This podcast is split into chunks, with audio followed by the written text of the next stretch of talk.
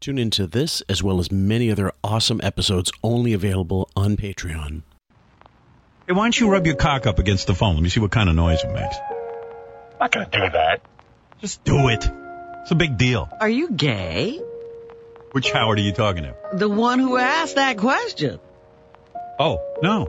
I'm just trying to be entertaining. That's all. I'm not gay. Am I gay? Of course not. I have a wife. a lot of gay men have wives. Yeah, but come on. You know me. You know I'm not gay. I'm just asking the guy how big his cock is. Well, you're asking him to rub it up against the phone. And all you do is mooch off of people. You do nothing. You're a big homo. That's not entirely true. What do you do, really? I'm bisexual and I don't mooch off everybody. People are going to be shocked that you put out an exercise and diet book because they don't think of you that way, right? they Right, think right. about you. That, Well, but, not- but, but here you are today with it's is the book out now? Yep, Formula 50. D- Is there a bunch of pictures of you with your shirt off so we No, can no, see no, your no, no. muscularity? no, I didn't take my What good off. is the Musculature? then? We gotta have an example. I want to see your Robin, musculature. listen, This is not about. Uh, this is not the Chippendale show, Robin. Are you very ripped? is In if you took off your clothes now, you were totally nude. Would I see a man who is in the prime condition? You have of to have life? him totally Yeah, nude. say- Yeah. But look, when Would I you said- mind being totally nude right now? Yeah, I'm not taking my clothes off. Please. I was trying to give me a strip in here. Please, if you All don't them mind. girls you bring up here. the Take off your clothes. Take off your shirt. Let me see I'm what's not taking my shirt off. I wanna see if you last got titties watched or your not. show. Last time I watched the show, I see you had the porn stars up there. Yeah. And, and y'all I had the girls in here stripping and stuff like that.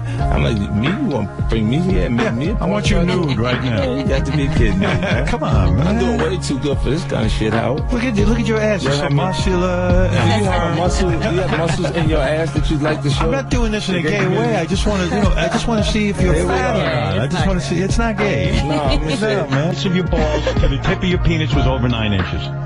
I, no, right at the Nine inches. Yeah. Is that that's I did, you making me feel good, man? I Make thought that nine- because when you nine- watch porno, those dudes is like a foot. Nine is perfect. Oh, all right. Well, Ah. maybe that's Well, what, what that's, is he that's talking the about? secret. Perfect. Oh, that's yeah. Wait, hold on, Robin. You is, is nine perfect, Robin? Perfect. What does Howard mean by that? You know exactly what I mean. My daughter's uh, 15. All her friends are like consumed with who's gay and who isn't. Is that yeah, right? that's like a big That's thing. the new thing? Yeah, right. They think I'm gay. Everyone's gay. Welcome, ladies and gentlemen, to QF, a podcast about Howard Stern. I'm Jim Fixx, your host, aka Fillmore Fingers, and with me once again is Sam, our Sam, and Ben. How you guys doing today, Ben? Great. Glad to be back. Good to see you guys again. Uh, It's, it's great to have you back, Sam. How are you feeling? We only recorded two days ago, and that was a slog Uh, we we've been on a recording frenzy. oh, mania. Like just, I feel like every other day we're doing this now, pretty much. Um, I'm doing great, and I love when Ben's on. It's one of my favorite recording sessions, so I'm so happy. We're just wondering. I'm wondering, actually, offhand, Ben, did you? Uh, where what we just covered was the Vice TV Dark Side of Comedy episode with Artie in it. Uh, did you Oh, bother watching I any of didn't that? catch that. No, I didn't even know about it.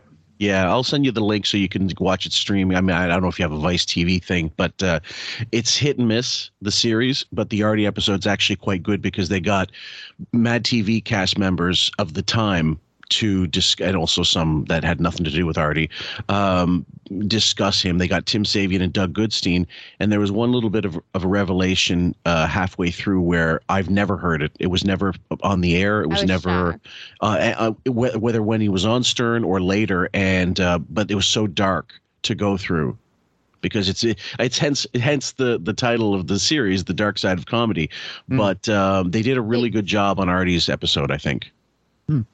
Yeah, you got to check it out. The Mad Yeah. TV people, the difference between the way they handled things versus the Stern show is so palpable. You just like feel, wow, this is mm. a different cast of people who actually care.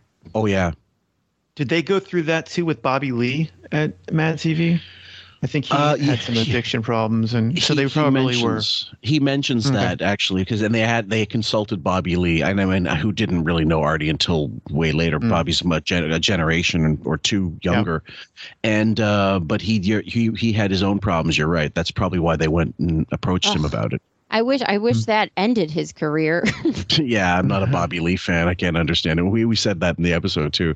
At any rate, guys, if you guys are following along with the bouncing uh, ball, whatever bouncing virtual ball, we are on in the hardcover. We're on page 50. If you recall, in the last episode, we were discussing uh, at length and playing audio of well met looking Howard Hare talking about Fred and how he thought he was a little homo. And then it, there was actually the opposite, and he was grooming him in a hotel room. So we're getting, we didn't get a chance to get into the audio about Fred, and that's what we're going to do now. So here's the first clip. I mean, Fred's just a great talent. You know, Fred, I found him. He was in college. He was the overnight guy. And he was a college student who I still to this day don't know how he functioned because he went to college all day and then he did overnights, which is the shittiest shift in radio. You're talking about midnight to six, I think he did back then. So I came on at 6 a.m. Most college kids have jobs. I mean, kids whose you know parents don't pay for their education and they have to support themselves. Hello, pretty much. I, I'm sure a lot of people, a lot of our listeners, or me, or you, or you know, you have jobs. Uh, yeah, I would say you function just like other people who do the graveyard shift, where you yeah. wake up early, go to work, then go to school, then go to bed. I keep laughing because when I look back at some of the, the notes, Howard was given a gas card. So not only was did oh, Ben give him yes. he not only did Ben buy him his car, he and pay for his tuition, he didn't even have to pay for gas. And funny, keep that in mind when Howard's uh, big thing is to hell with Shell because he's protesting the gas lines. Yep. he doesn't. He's not even worried about gas prices. He's got this his old man's credit card. that no, he he said like a company card, but the company's your parents. Yeah, yeah. He's probably charging snacks. Yeah, everything. Yeah. Man, Yeah. I did I did cocktail waitressing for Christ's sake. I mean, I was up too. Yeah. Mhm. I, I I don't know anybody. Uh, well, I do know people, but they were well. They were extremely international students, for example. They weren't working when I was in university, but my God, everybody else had a job if they could get one. That just to me, you know, realistically, uh, while they were undergrads. and he was there and he'd hang out and once in a while he'd help me he'd do a voice and that was like heaven to me that was kind of getting like king schmaltz i had a voice guy and start so it begins. Howard starts exploiting free workers. Yeah, and we we've covered King Schmaltz. What voice guy? They, they, they Yeah. were pretty crappy. Yeah, and you know what? Um, it was it was another Billy West uh, episode, and that was when you when you a video involving Billy West and and Fred, and they were passing the ball around with Jackie, and it's never more apparent than when you watch one of those videos to see who's the weak link in this. Beyond beyond Howard, after Howard, it's Fred. Jackie wasn't doing voices, No but he was, you know, it, it- it- compared to Billy West, it's such a poor comparison. It's like driving up your driving your little Chevy next to a BMW, and you just see every single aspect of what's wrong about this comparison. I know. So- I, I he No wasn't. surprise. And then of course it's he's obviously not being compensated that much in the beginning, and he acts like this King Schmaltz thing. By the way, I, I hate how we played it. I was shocked at how bad it was. Remember, my mouth was open like the whole episode. Of course, right? And Howard's Uh, barely in it. Yeah, Yeah. it was a guy to replace bruce in, in a sense and fred was really good at it he was talented quick on his feet I was doing the overnights. I was also going to school at the time. He was the new morning man that came in, and uh, he was just crazy and wild. And during like the crossovers, we would just like talk about things that you know we'd seen on television or movies or whatnot. And I started doing some crazy voices like Richard Nixon or whatever. And he says, "No, no, stick around, stick around. I'm gonna go on the air in about five minutes. You can be Richard Nixon, and I'm gonna talk to you as Richard Nixon, or I'm gonna talk to you as uh, you know Henry Kissinger, or as Muhammad Ali, or Howard Cosell."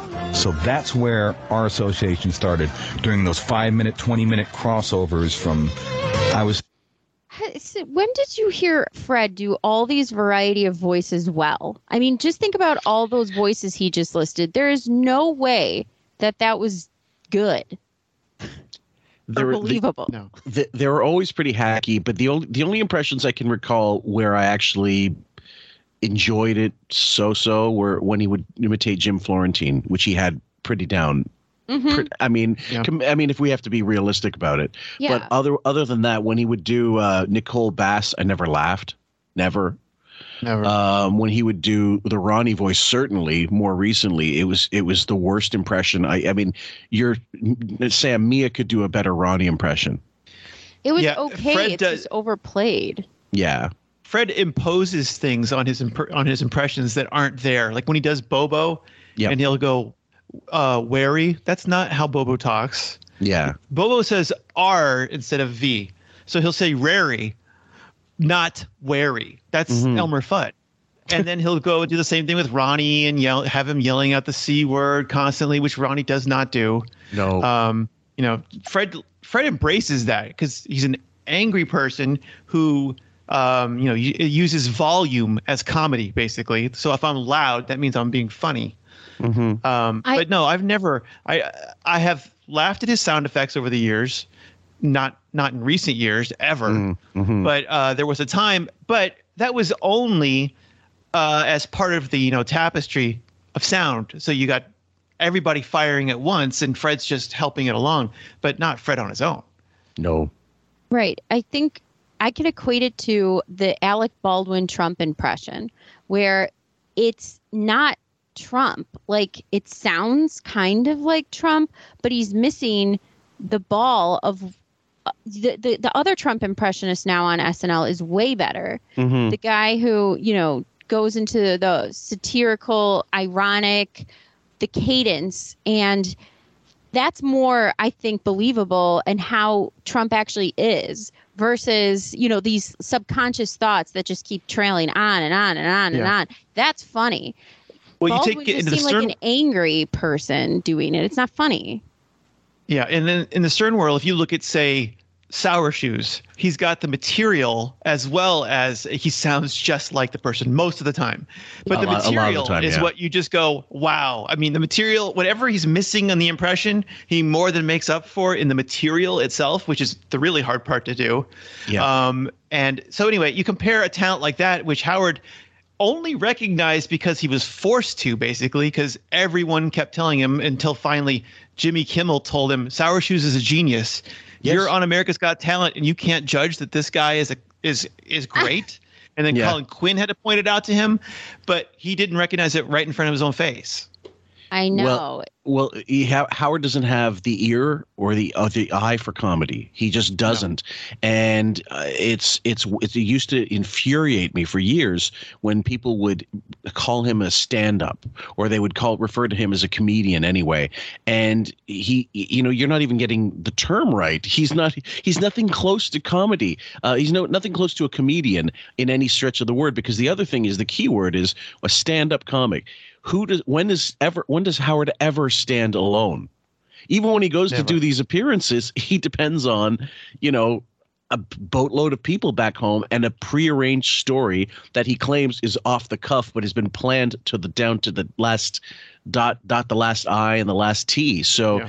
you know mr improv couldn't improv as johnny carson famously said about chevy chase couldn't im- ad lib a fart at a baked bean dinner i love that quote so good yeah So I, I would rather right now the Stern Show is so bad. I if they just played Sour Shoes voicemails all day, I'd be happier. Oh, be fantastic. And uh, and guys, you guys, you won't. A lot of you won't know, but now I'll tell you, Ben. If you don't mind me saying, he Ben Go has ahead. uh, canceled his series subscription, and he's no longer a regular listener. Yeah. It, happened on uh, Wednesday. I, you know, when he came back from vacation, because I'm no longer tweeting, live Yeah. tweeting, no longer doing Yeah. any commenting, commenting, I would uh, start listening to the show maybe 20 minutes after it starts, so I could build up some time and actually just skip altogether things I don't want to hear rather than listen to it Mhm. live. Mhm. And I was finding that when I got to the point when I could no longer skip, I just said, I'm not doing this and and would leave. And, you know, I was only listening at this point uh, to maybe the first third of the show, and that's it. Yeah. And in that time, and that's normally what I would listen to, where I could usually find the stuff I'm looking for, because that's where he's um, not doing bits usually. I mean, I- he does occasionally, but anyway, that's where I was most likely to find the stuff that was important to me. Mhm. And in, you know, in in hearing only one third of each show, I heard the story of his mother's television six times probably. Oh yeah. And it's just the idea, you know, I've I've been saying for a while now that he uses the airwaves to reimburse himself for out of pocket expenses. so if you hear a story from his personal life, he's telling you for the reason that he wants to be given credit for something. So if he's telling you about uh, renting a boxing match, it's because he wants to be reimbursed. So he's selling Sirius. Here's some content. Me talking about this, and now it's I well I paid for a TV for my mom, and I paid my guys to install it. Sirius is going to pay me to talk about that. And I was listening the other day, and I don't know if this was really the incident, but he was talking about this bunny that they now have at their house, and the great expense of taking care of a bunny, and how Yeah. it, it inclo- in, you have to get it um, fixed, and that costs a lot of money. And he adds, and it cost me a lot of money. And I went, you mean I've been hearing this bunny story for the last 10 minutes because you want to be reimbursed for the bunny toys and bunny surgery. And i don't i think i was listening to J, jd talk about baseball cards and i go i don't care about out. any of this anymore. And i just felt like i i'll continue to talk to you guys about it. But uh i feel like i've just drained this guy of everything that could be useful to me at this point. Um You're right though. and it, you know what? It, it might have taken this too. Hearing him discuss the death of a parent finally, when I go, all right, that's the best I can hope for. He scoffs at the death death of his father Yeah. because he replaced his parents with his therapist long ago. So these people are just um, financial burdens to him at this point. Well, if real sorry, Sam, don't mean to cut you off. Um, Bob and I covered uh, Chicago. Bob, one of our contributors, we con- we did a breakdown because Raven is is quite busy for the next little while, so she's been clipping. But I clipped this up that particular episode, and at one point he just says, "Yeah, I don't know." And it, you know, I said, "This is where you know, the, this is where you feel the depths of grief and pain, ladies and gentlemen." And it meant nothing. And we we did three hours, and we managed to get some laughs out of it. But Bob was affected by it. It, it was so dark and depressing. And Raven couldn't. She said, "It's best, maybe best for someone else to handle this with you because I will get too sad because she'll be thinking of her own dad." And because Oh, again, oh, okay. again, another time, another time um, talking about his dad as being a dementia patient in the hospital and insulting him, I got upset. I started crying when I was cutting Yeah. the clips, and I started crying Uh-huh. when we recorded. That's how affecting it was because I just Wow. and I because I couldn't imagine saying that to my father Yeah, I, or about him. I I think too, like I felt that way about the Artie situation with drugs, and just because I've dealt with it in my own life, and you know, lost somebody to an overdose, and it's like I can't. I it was frustrating and angry, and you're right. Ben's right. Everything that he does now, that's why he doesn't leave his house because he feels like that's an inconvenience and that's my time, and I want to do whatever I want to do in my time. And if I have to do anything else for anybody else, you bet your ass I'm going to complain about it on the radio. So Yep. I'm getting paid essentially for the shit You- that I'm not doing on my. you want to hear how far I think it goes? He Yeah. doesn't like that he has to pay for art supplies. So he goes on the air and talks about painting so that Sirius pays for those art supplies. It's so, I mean, inadvertently, everything, he's just selling everything to, I mean, there's so much more interesting stuff, I'm sure, that goes on in his life. But uh, he, you know, he wants to be reimbursed. I mean, to think that while talking about his dad's death, he gave a shout out to the marketing guy at Nathan's Hot Dogs Not just not just Nathan. because he's thanking him Dan's for fifty dollars for the Papers. hot dog. No, He- it was Dan's plugs- papers too. He Yes. No, no, yeah, I know that barn. that too. Yeah, but- that But- too. he but- called it like the old barn reminded him of his father. What? right. Yeah, that- but he also uh, plugged just artist he, he he plugged the funeral home three times. Yes. Yeah, I said, yes. "This is Every no doctor gets a This is. Steven Singer. This is no different." Yes. That was unbelievable to me. I can't Oh, even tell yeah. you the funeral homes I've been to for family members. Like, I would not. Well, what are you doing? Like, how does that even cross your head? It is. It is weird. I mean, I, I assume it's because he's trying to get some kind of, you know, how about if I pay you in plugs? That was exactly what was going through my mind. I said, and I said, Bob, anytime you hear a name, uh, because he said, "Oh, you know what? I got to, I got to thank the, uh, I got to thank the hospice staff." And, Dr. and I Klofman. stopped. I said, "But I'm not going to."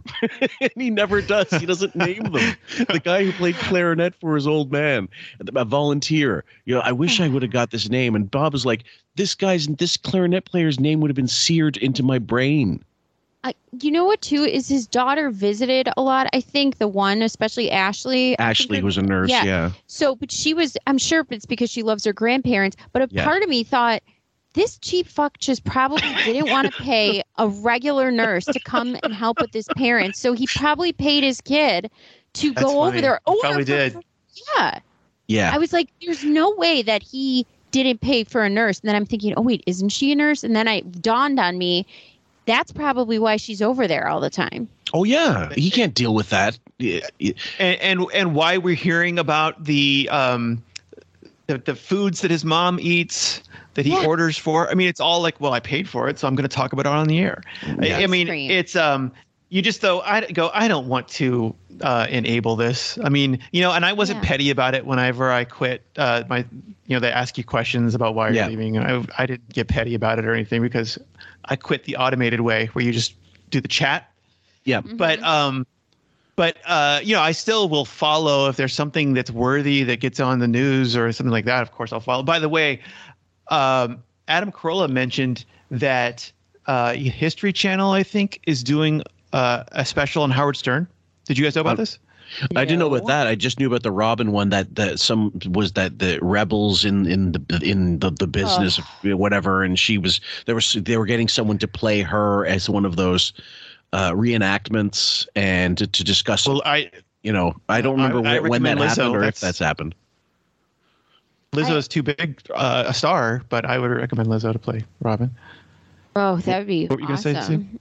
twerking with that flute, fucking Yeah. damn, That's so embarrassing.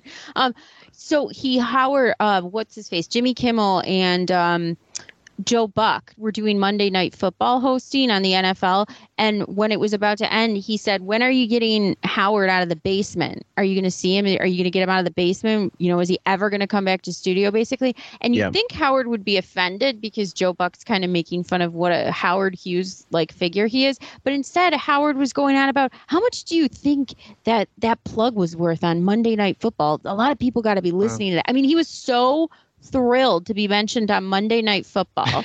Right, because somebody had didn't tell him he's supposed to be offended by it. yeah, nobody. He was like happy. Right. That's the narcissism, man. That's that's exactly what is supply.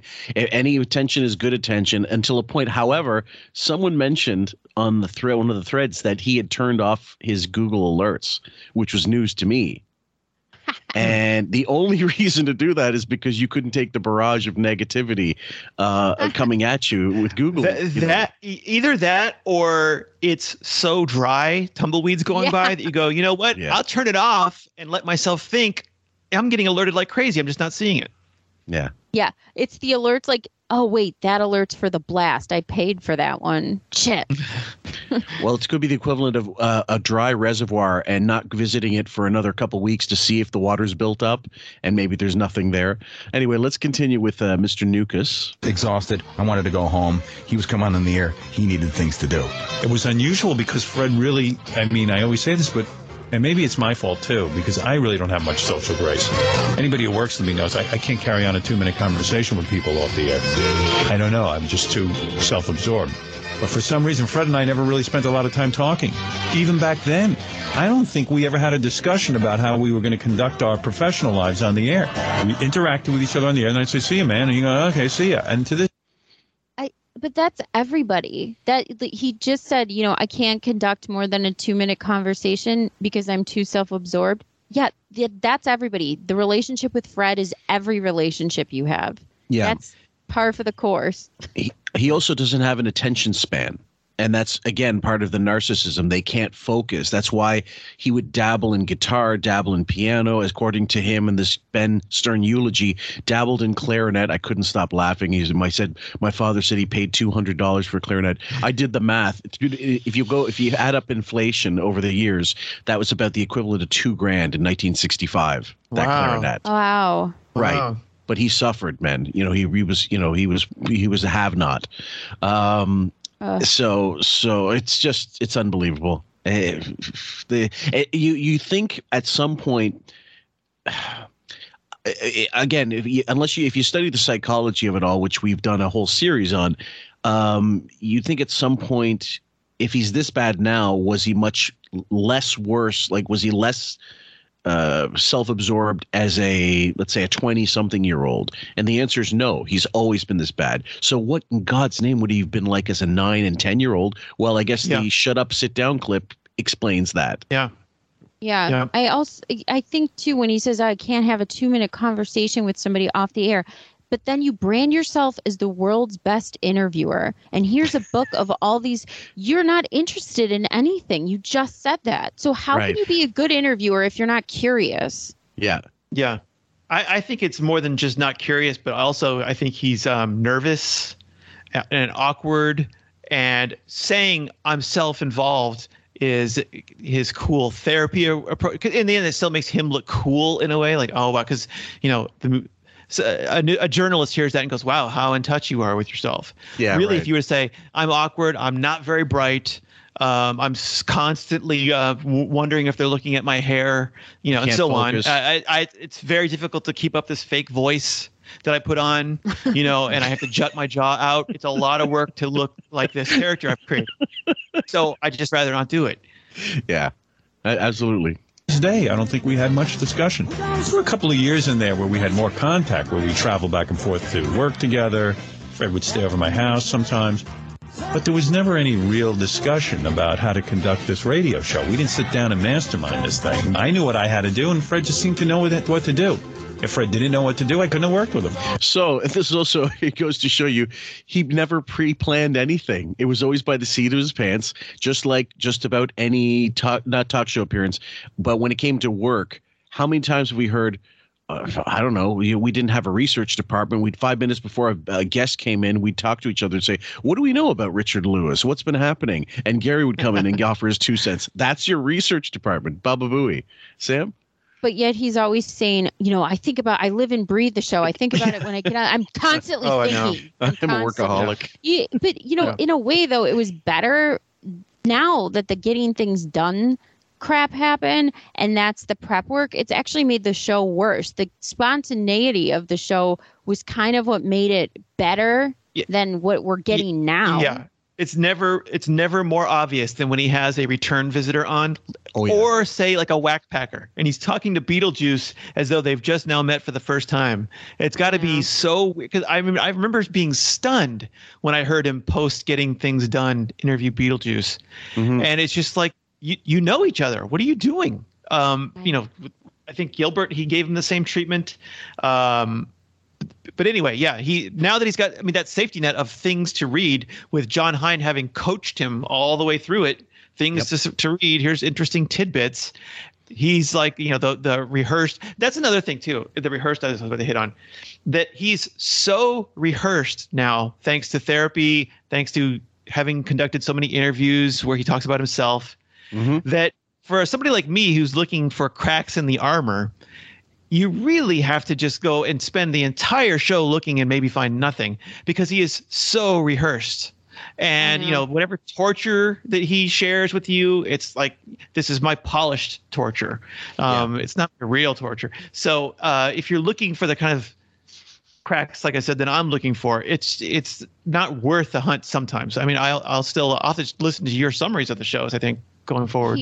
Uh, when he comes back from vacation, Sirius will ID tag that show, and because Ben, it was a Ben Stern thing, he was going to do a eulogy. He was going to so, called eulogy. He was going to get deliver. They were going to ID tag that, so there's no point putting it on ma- like YouTube because they'll they'll shut it down. Um, but then when he has a guest in that's fairly high profile. That's another one. But when it's cleaning out the computer, Sirius doesn't seem to give a shit about that for the most part. Or Wilding's talking about some vacation you have. Usually they don't care about that content. But a music a musical guest, absolutely, that will be pre-recorded and ID tagged. So hence a lot of the reason why we had to go behind a paywall because uh, otherwise you, there, we have to edit that out or completely it. eliminate it. And I said, screw it. I want people to hear these things as we recorded them and edited them and presented them. Sam.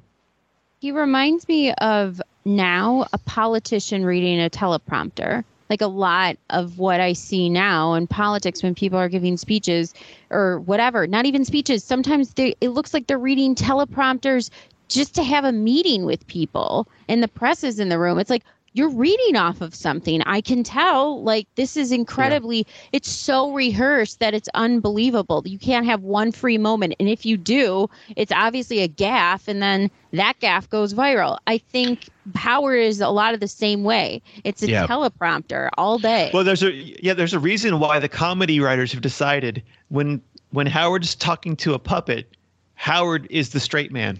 So Howard just reads from his paper and go, "That's outrageous." Oh, so I hear you went to this, and it's the driest, dumbest thing. But Howard's the straight man for the Donald Trump impersonator or whomever to bounce off of and Yeah. show off because he's the perfect straight man. He's not bright, he's not witty, and um, and, and then he won't he step can read in it simple by sentences. saying it. Yeah, and then he won't step in it by saying anything that might that we're looking for.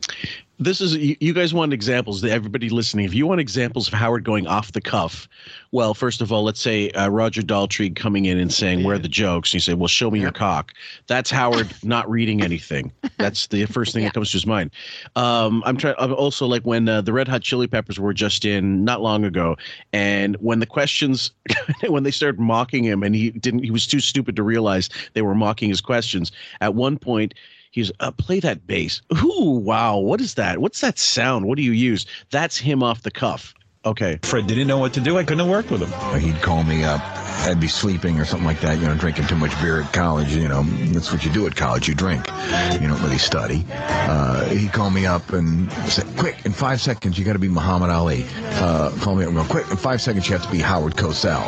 Be Richard Nixon, you know, be pissed off about something. It's like, and it was always like, you know, you got a 30 second, uh, it, it's like Mad Libs or it's like, you know, like, whose line is it anyway? Okay, you're in a bar. You're Richard Nixon. You're pissed off about, you know, Betty Ford. Uh, now go. How the fuck am I gonna, you know? So you spend like 30 seconds waking up, maybe 30 seconds actually coming up with something that's funny, and 30 seconds saying goodbye. Lovely. thanks for thanks for sharing us your process. Now, what's your There's a favorite reason why they're not. There's a reason why they're not playing any of those clips. I thought I was because they were not fun. say. I, I was like, there's explaining this complicated process. Well, according to Fred, this hard task. Well, y- you guys have the audio, so play it if it's so amazing. Yeah, and uh, so uh, the next clip is called Fred. Fred, and you have to know Ja- you're Jack Benny to get with this one. Fred is the resident Rochester. Well, a lot of people seem to uh, be struck by something that was in one of Howard's books about he helped me with my records. Meaning, Howard was uh, doing his 6 to 10 or whenever he decided to shut up, much like today, uh, radio show. Uh, back then, it was Monday through Saturday. You had the lucky uh, distinction of doing a four hour shift five days a week. And then having to do a six-hour shift on Saturday, which is it, it- that's pretty much like South African diamond mining, where they're, they're sending you down as No, like blood. it's 26 hours of work. That's nothing. What is he talking about? So a guy that's doing college and commuting, whatever, and then having to do a shi uh, like a, an evening shift, is cleaning up after a guy who is only working part time and not doing anything. He's finished school. right. Yeah. So wait, if he's doing six four-hour shifts, that's 24 plus six on Sunday. That's 30. Thirty. That's, That's still that's not a full-time job. I mean, that might be just on the nose of part-time, uh, full-time. Yeah. Yeah, that And is he- not a full time job. So King Baby, and he writes about it in, I believe, Private Parts, with his big OCD thing, which I don't want to bring up. I don't want to go into. It. That's a whole other book. But he does write about saying, you know, oh, I couldn't, you know, if I started trying to clean it up, it would take me four hours, which was just complete bullshit. He was a lazy prick. Yeah, That's exactly. all it was. He's had people pick up after him his entire life for everything. never Why not would that it. be any different? Yeah. Exactly. And Sam? we also have to say this is 30 hours of like sitting down or just cleaning up in one little area. It's not like you're dealing with the public. Like you're not a waitress, you're not a bartender where it's physical and you're on your feet and you're go go go. Mm-hmm. This isn't like a taxing job necessarily and physically. he wasn't doing he wasn't doing live calls on the air that wasn't uh, that wasn't popular at this point um and, you know so if he did talk to a caller um it would have been recorded during a song and then clipped and then played in between Yep. and you know he was doing little bits here and there but um it's not like the the ratio now where he's doing as much talking as he is and playing very little music Oh yeah. did they do crank calls back then? And then when did that switch where you had to announce that it was? You know how they can't do crank calls anymore because They they have Howard to did- announce that they're on the air or something. Howard never that- did. Okay, Yeah. I was wondering He- if Fred did. No, the, the the the closest they got to any of that was still was not. It was all just co- supposedly parts for the uh, Fifty Ways to Rank Your Mother, the uh, or Unclean Beaver, as they released it later on. Uh, that stupid album of his where he's how weird Stern and he's dressed up in leather and looks like looks like Eugene Levy in the gay store in uh, in gay shop in uh, Armed and Dangerous, um, and so he. Uh, like, but that's not a, those aren't crank calls. Those are just Right. pre-planned, pre pre-recorded bits. So um, there was. You're right. There's a time where, That like, the switched. Tradio calls had to be. They had to announce that they were fake. Well, Tradio you can do because you're calling into a public show. I mean, you're you're call, you're calling into a show that is broadcasting, so Yeah. there's an expectation to be recorded. Yeah. But uh, it has to do with consent of two-party consent, where both people are. And I don't. I would have looked this up if, if I had known this was coming. But any in any case, uh, you know, crank yankers can get away with it because in Nevada, where they record that, only one party has to be aware that there's That's right. recording going on. Yeah, uh, I think I think Florentine said that there were only two states at that uh, one point left where you could do it that way. Nevada was one, and maybe New Jersey or New York. I can't I think remember. that does sound right. Yeah, it might be New Jersey. yeah, and that makes sense because Um, he's from Jersey. Um, right and then whenever whenever they call somebody who's not a public doing a public broadcast or podcast or whatever they always have to call them back and get permission from that person before they can air it Release it. Yeah, for sure. Diamonds. He's like blood radio, if there is such a thing. And uh, back then, Howard didn't have a support staff. He had no Gary. He had no Robin. He had no Artie. He had no me. Well, he kind of had me, but I was like working the overnights and going to college at the same time. Anyway, I'd go maybe go next door after doing my air shift and also stick around and maybe do some voices while Howard was doing his show. And I come back in the room and the place is a fucking mess. And I could see that he was kind of like busy, you know, taping his phone calls. There was no such thing as delay or anything like that. You had to tape all your calls. It was on a reel to reel and you had to switch switches. It's like, it's not like now, you know, like you, you have an engineer to do all that shit for you or we do it live and we have a delay. It's like Howard was basically, you know, he was the, basically the chef, the maitre d', the waitress, the guy who loaded the dishwasher, the guy who swept up. I mean, Now, here's the thing, Fred, you idiot. If he really wanted to be in this business and that was what the business required at that time, and you don't have, and that's, and you're starting out, then that's what's necessary. You do it and you don't complain about it. And you certainly don't enlist uh, an indentured servant to help you Yeah. with it, you know, and, and, you know, and pay him and, and not pay him And- a dime for helping. and this again shows fred's naivete Yeah. he thinks howard was the only disc jockey in the country who was a one-man operation i mean Right. his job was to play music how Yeah. difficult does he th- how many staffers does he think he needs Yeah, I- absolutely. how many people across the country were in the same exact spot and doing that for years? I oh. mean, this is what it Oh. Was. This is how inexperienced, though, that Fred is with broadcasting. And I think this is a dead giveaway because he always seems surprised by things or he doesn't know things about the industry. They both are pretty Yeah. naive when it comes to and he actually sounds bitter about it as if howard was treated poorly by being expected to put away the records after you take them out Yeah. How dare you? How dare you? Uh, you know, uh, expect the Paul McCartney of radio to clean up after himself. I know. and furthermore fred didn't you just do that for six hours weren't you the Yeah. midnight to 6 a.m man didn't you also have to put away records and if you had any callers tape them but Yeah. uh, he acts you know he's just a loyal lapdog at this point so Lapdog. he Yeah. knows it I mean- pleases the boss to hear this other people are going to have to use that room on a different shift. Of course, Yeah. you clean up after yourself. Everybody does it. This isn't a surprise. Right. I mean, you, you know, can you imagine Howard ha- having to look non-alphabetically for Pablo Cruise to, you know, to get his uh, his jollies for the next air shift? Or can you imagine if it was Imus or um, DeBella or who somebody else who Howard had a war against that uh, Soupy Sales? They left their records out. This shows you how egotistical they are. This shows Yeah. you how Yeah. um, they how they demand everybody else cater to them. How that's how he would have treated that. Yep. He was the whole restaurant, to use that metaphor. You know, he was doing it all. And I'd come in the room and there were records all over the place. And I don't know, it's like for some reason I'm going, you know, this guy seems to be having a hard time in here. And it's like, what a fucking mess. Let me just like straighten this up a little bit. You know, it's like, you know, I, I, it's like if you see somebody kind of like, you know, drowning, I mean, wouldn't you like throw him a line or something like that? So it was, it kind of looked like he was drowning in records. So basically, that's what I was doing in addition to coming in a room and seeing if there was any other production that needed to be done.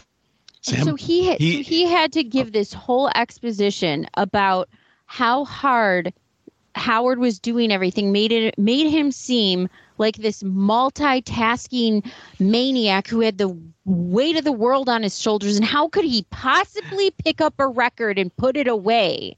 Yeah. When really, Fred, he just made you his work wife. Now you're Allison for him. When he gets to work, you pick up after me. You come up with ideas for me to do. You know, the uh, Fred just explained how he was doing all these voices for Howard, and now he has to put away all the records because Howard was so overworked. Yep. You you just became an unpaid executive assistant. Like why are Yeah. you doing that? Yep. And so and we we get back to our good friend Elliot Gould, who takes us back to reality with uh, mild mannered Svi off the air. For all the bathroom humor that Howard displayed and the gross obsessions he would share with his listeners years later, he achieved a level of consistency at WCCC that translated into an even tempered disposition off the air. So the next three paragraphs are completely uh, uh, excised from the audiobook. So I'll read the first one. And Sam, you want to do the second one? And Ben, you could do the last. Uh, Howard's affect was rather gentle and thoughtful and at odds with the culture of rock radio, said Colin McEnroe, a columnist with the Hartford Courant, who at the time counted the city's radio beat among his duties at the paper. He was, on and off the air, a mannerly guy, so that when I heard years later about all the appalling things he was doing, I made a few inquiries t- to, to be sure it was the same Howard Stern. McEnroe added, It's fair to say that he wanted me to know about what he was doing, but he was never obnoxious about it. He'd call up and say, Here's something you might want to know about. uh, when Nozal left the station with a bad case of radio burnout, that's the guy who Howard had on the birthday show who said, um, We taught you how to steal. You didn't teach you, we taught you how to steal. Yep. Um, uh, he said, okay, when Nozal left the station with a bad case of radio burnout early in 1980, Howard accompanied him to the unemployment office and, and in the days that followed demonstrated concern by keeping in contact with his former boss. Yeah, and the next paragraph in the company of the overnight disc jockey Hal Lichtenbaum, known on the air as Lich. Uh, Howard took up racquetball. They played late. Can't even imagine that these days. They played late afternoon games at Rollout in Rocky Point. Although Howard has maintained that WCCC was an intolerable tolerable slave pit, Lick remembers that he and Howard were so passionate about the radio business that they endlessly discussed ways to improve uh, the station. We talked about it as if it were our home and how we wanted to set it apart in the market. Lick said. And so here's the next clip, guys. Um, let's see what we got here. Shitting on WCCC. Well, so that's so th- yeah. so oh, this- sorry. This goes Sam? like so the narrative of the slave pit. I mean, why do you want to make it sound like you're this oppressed worker versus you're this up and coming. who's like thinking about it nonstop and really want you can't have it like both ways. There can't be both narratives. Like Well, he- either he they're always has to be- you or Yeah. they're letting you be creative and you're building a market. I mean, which is it? He's always got to be a victim. It's always got to be some kind of siege mentality. Otherwise, it's not heroic. If you're just a regular schmo doing your thing and learning your craft and being influenced by people, and in turn, you know, making your own way, and which, well, like, which, what do bands do? Copy off. They cover Mhm. bands that they love, and then eventually Mhm. depend de- de- develop their own style. The Beatles are a perfect example. The Stones even more so. Um, and then you wean off the covers and you start writing your own music.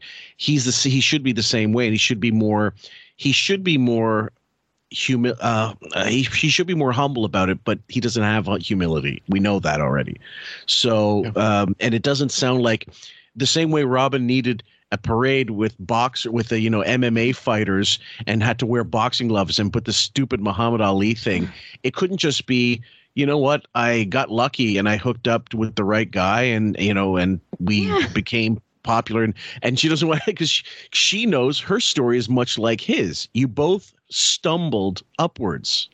Mm-hmm. In you know, with the right amount of luck and the right amount of people around you, and counting on other people to not treat you as shitty as you treated them when you stole their Mhm. material. That, that's the that's the combination of three there. That that that combination really is it. Yeah. And you know how he said Nozell, that guy, the that uh Nozell left the station, and he said he demonstrated concern, demonstrated concern by keeping in contact with his former boss. Now, when have you ever seen Howard demonstrate concern for anybody? There has to be an ulterior motive, like. Oh, definitely. Sure, you're not telling people I'm stealing. Are Yeah. you making Well, sure No- you're, uh, you're Nozell used to go what and- Can it, what can you do for me? Maybe like Oh, there sure. has to be some sort of Yeah. ulterior motive. He doesn't. He doesn't have concern.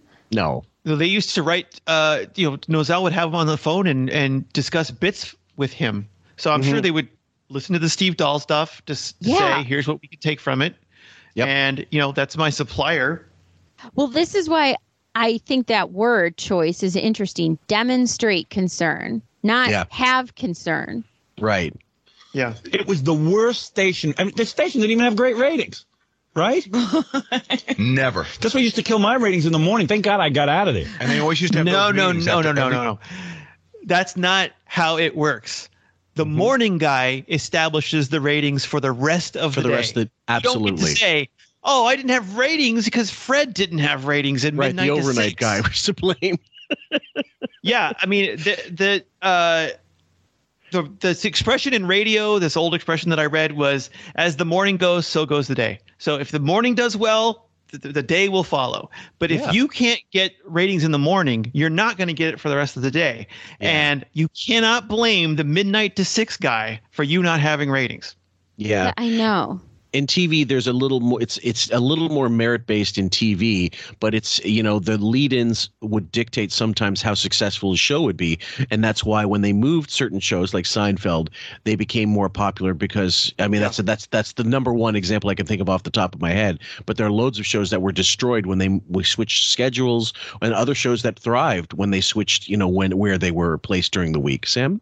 It's kind of like morning shows. You know how the Today Show used to be the juggernaut with like Matt Lauer and Katie Couric or whatever? Mhm. Or, you know, then people would stick with that programming after they were off the air. They didn't suddenly just like switch to CBS or something. They kept they kept going with that show. So it is true. The morning, who the fuck is listening to the radio at midnight and thinks, you know what?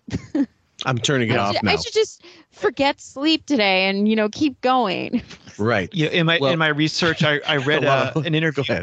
I, I read a quote from Steve Dahl when he was, uh, you know, Howard's age at this point, and when he was doing mornings in Chicago, and he said he wants to do mornings because he doesn't want anyone else to get credit for the ratings. Where if you do it any other time of the day, they can give the credit to your lead-in, but there's no lead-in really for the morning guy. So uh, that's where you go when you really want to prove yourself.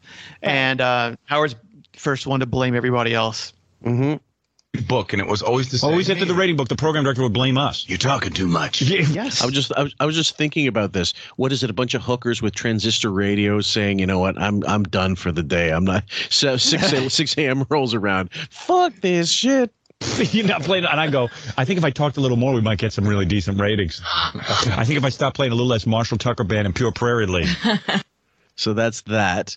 Um, and then this one is the that asshole Ben Stern and his fatherly advice. One of the things that I noticed, whenever he he went from WRNW he went up to Connecticut, I think WCCC, and uh, the only time I could hear it, we'd visit him and he would play tapes for me, and I never never forget this. I remember, remember he took out this tape and I listened to it. It was an interview. He went out on the street or someplace. I listened to this whole thing. I said, you know, this is terrific. Don't give it up. Because he did it on his own time. They didn't pay him for it. I says, it's worth the whole job. Because he was on the air five days. You know, they sat on you and he couldn't really be that creative. But when he went out, he could be creative. And I liked the way he did it. Don't forget, he wasn't in the business that long. And I said, this interview is wonderful. Just make sure you keep doing it. Yeah, and uh, the next clip is called "Great Bits Like This," Mr. Stern. Okay, now I got my tape recorder out here. Now, supermarkets are a great place to meet women. Take my word for it. Now, just don't come on too strong. You sort of casually bump your shopping cart into hers, and then you comment on some of the food items. Now, let me show you what I mean, okay? Oh, oh, oh, excuse me. Boy, do you believe these melons? My, they're expensive. No, I really like the fact that you care about food. A lot of guys just don't spend the time to comparison shop. You're my kind of guy. Let's get together. Your place or mine. That's the only clip I could find from him at WCCC, and that's that's on YouTube. Isn't that it? Isn't that something? Yeah, that's I don't from know. History of Howard Stern. Yeah. That tells a lot about why it's kind of erased off the internet because that is hor. w- You're talking about fruit. No, no, no. You're talking about how expensive fruit is. So you're being a. Can you believe you're a how expensive? miser. these- But you know, you're saying melons because you're being double entendre guy. Right. But uh, you're also being the cheap guy. Can you Yes. believe how expensive melons are? Yeah. Uh, so the next one is called Early Rating Success. As far as the rival WHCN was concerned, Howard had succeeded in setting himself apart. The proof was in the ratings. Guys, I don't know why uh, I forgot to make that uh, cut, but there's two paragraphs missing, so I'll read them really quickly. After trailing WCC in several rating ratings periods, WHCN tied its rival in the Arbitron Company's April-May survey of 1979. However, in the October-November ratings, a surge in Howard's numbers to a 3.2% share of the morning listening audience during a so-called average quarter hour helped WCCC to pull far ahead, which of WHCN once again. Uh, he was not kicking ass in Hartford, but he was a master of getting press and creating a stir, said Bob Bittens, who was then WHCN's overnight disc jockey and later the station's program director. So um, that's and when you hear that clip at the the second part, as a result, they took steps to remove him from a- WHCC, even though Howard was none the wiser. So then the next clip is going to do. It's going Yeah, to do- explain uh, exactly what you were you'd said many years ago, actually, about radio tricks and how to keep your guy at number one or Yes, keep your show at number one. Yep. And it's actually ingenious when you think about it. Yeah. But You're right, which is that you take the competition, uh, use your connections to get him out of that market and into another market. That's right. And, Maybe and I uh, mean, they get paid more, but you're actually uh, whatever it is, you you you both win. Like they get more money. They have to move somewhere else. Your show is saved. Like you get your ratings back, perhaps. That's I mean that's that's a tactic, I suppose. And these ratings, they they, they say that um like a, a point in the ratings could be like fifty thousand bucks in advertising revenue. Yes. So they were they were really um you know they watched these points and they and they they teetered every single just so everybody knows and I've because I've just done some a lot of reading about this kind of stuff. These uh, ratings books they would fluctuate like crazy. So you could be number one uh, Mm-hmm. in your genre, let's say, because usually number one might be like the news, not not necessarily a personality. Mm-hmm. Yeah. You know, and and these radio guys usually were not personalities. It was rock radio with a DJ. Yeah. Um, but the they it could be as simple as the um, the competitor market invested a ton of money in bumper stickers, T-shirts, and uh, giveaway concert giveaways, and then they for surged ahead of you in the ratings. So it had nothing to do with um, your supermarket cheapskate guy bit or whatever. You know, Yeah. there's so many factors going on because in the end, it's a pursuit of advertising dollars. Yes, at that time especially. And so Sam? then what did they so they it was like a shell game with these radio DJs to keep them at number 1. Mm-hmm. Well, yeah. So, so uh, you know, these consultants would place would find DJs in one market and move them to another market. They would have all these different. Um, they would be uh, uh, um, independent contractors, I, I guess, or freelancers for. Yep. So they'd have connections, and they'd be aware that somebody in DC, let's say, is looking for somebody, and they know that Howard, who they had, they had just placed in Detroit, is now the victim of a country music uh, swap where they've Yep. got format change. So they just yeah, they, and then these guys get their bonus, their headhunting bonus for placing them in this market. And uh, you know, Howard stayed in touch with the guy who placed him in Detroit because mm-hmm. that guy helped place him in DC. I forgot about that aspect completely. The fact that getting the person, finding the person might get you some money as well, and that so Yeah. everybody's there's you're getting money from the money is from all angles. Yeah, It- and it- and to show to underscore how unimportant personality really was. Yeah, It could just be like, was there a blip in the ratings where the time at the time when that person was there? Okay, we'll take him. And the studio station manager might never even have heard this guy before. yes, But that's right. I mean, that was the case in DC. The owner hadn't even heard Howard before. Yep. Um, but there was a blip in the ratings. You know, we, you know, we did, or basically, you didn't bleed out as fast as we thought you would. So therefore, you're a success. Yeah. In the case of DC, uh, Detroit, that's how it goes. And it- we didn't we didn't even know like maybe they had a concert giveaway tickets like because I remember I would listen to certain radio shows in the morning if they were giving away concert tickets to try to call in and win but then I'd never Yeah. listen to the station otherwise so you're right, there could be some Right. gimmick going on You, Yep. Yeah. Yeah, and this next clip is called "Sounds Like the Howard Stern Show Today." Really? In in Hartford, I don't know what he does now. Hey, Brian. Hey.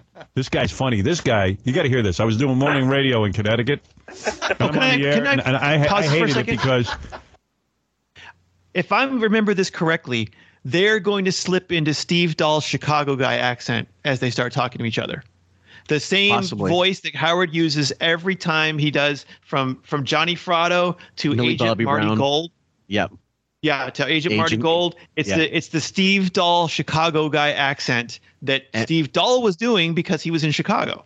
and I have clips to compare the two. Uh, one, Oh, good. It's a, one's a song. It's it's, but it is Yep. Was it Steve Dahl Little doing Anthony?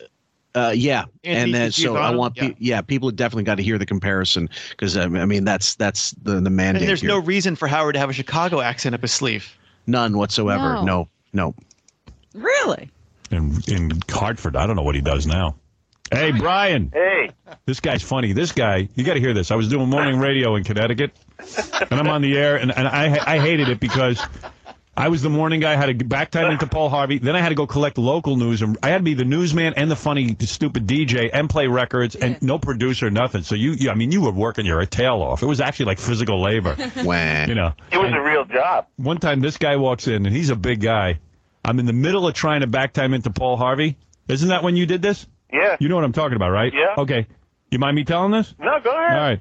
All of a sudden, he whips it out while I'm opening the mic, and he lays it down right on the console. Oh no! So I'm on the air and I'm going, and I'm trying to back time. And you got to understand, these guys would fire you if you didn't back time right. I get yelled at for this. So I'm like, okay, everybody, WCCC. All of a sudden, I look over, this guy's schlong, and I'm like, oh my god! And I take a record album and I swat his wiener. I go to swat his wiener. He pulled it away quick. I almost got him in the wiener. this is all going on while I'm doing the show. Queer put his wiener. Hey, you the queer, what do you got the wiener out there for, boy? yeah. Now they're doing the Chicago guy. Yeah, yeah I'm noticing I'm noticing him slipping into this almost instinctually that's how much he stole mm-hmm. yeah. Well, Robin kind of introduced the queer that in the background. You could hear her go Chicago first, but and Robin has no reason to have a Chicago guy impression. Right. And uh, just one moment, I'll cue up the um, Hey, It's actually. like Madonna. It's like Madonna when she started, you know, having an English accent one day, and we were all supposed to think that's fine. Like, you Yeah, want us to go least- along with this fraud? You married an English guy. You're not English. That's not Oh, how this works. So, guys, we're going to compare the Millie Bobby Brown voice. I could get a Johnny Fratto clip really quickly, but I'm not going to bother because this you know, more you guys recent all know what it is. Yeah, exactly. So, uh, so here's uh, him with the Ready Millie for the Bobby Brown. Torture. Yeah, we're going to compare it with Steve Dahl. And uh, you know, listen, thank God she's growing up nice. She's not getting any of that awkward stage like that lispy kid. Yeah, she doesn't look awkward. You're right. I said to her, Millie, we can't tolerate you having some sort of awkward stage. You got to do a Brooke Shields and just be hot from the time you're a little girl to the time you're a woman. Okay, so there's By that. the way, even yeah. the Chicago thing is so creepy. I hate is. that bit. Well, who who thinks of agents and going, oh, they're usually from Chicago? These slick Hollywood agents. No. So this is a, a song parody. Steve Dahl um, it did as a character, Little Anthony, um, and it's called you uh, know An- it's, An- it's- yeah, Anthony DiGiovanni. uh, Gi- DiGiovanni was one of his characters. He. That's he- right. Yeah. yeah.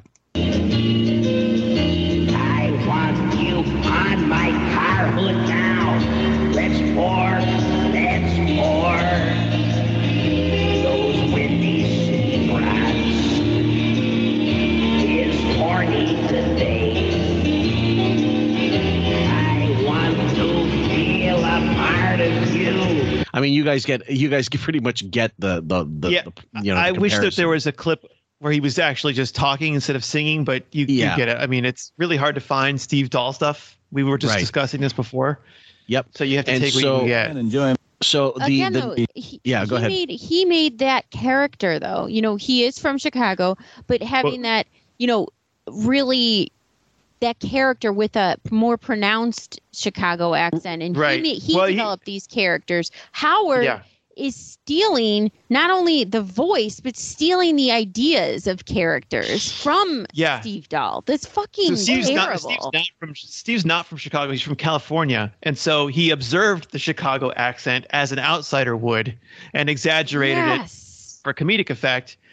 And Howard, not understanding that's not just something you take that regional thing and apply it to wherever you need it.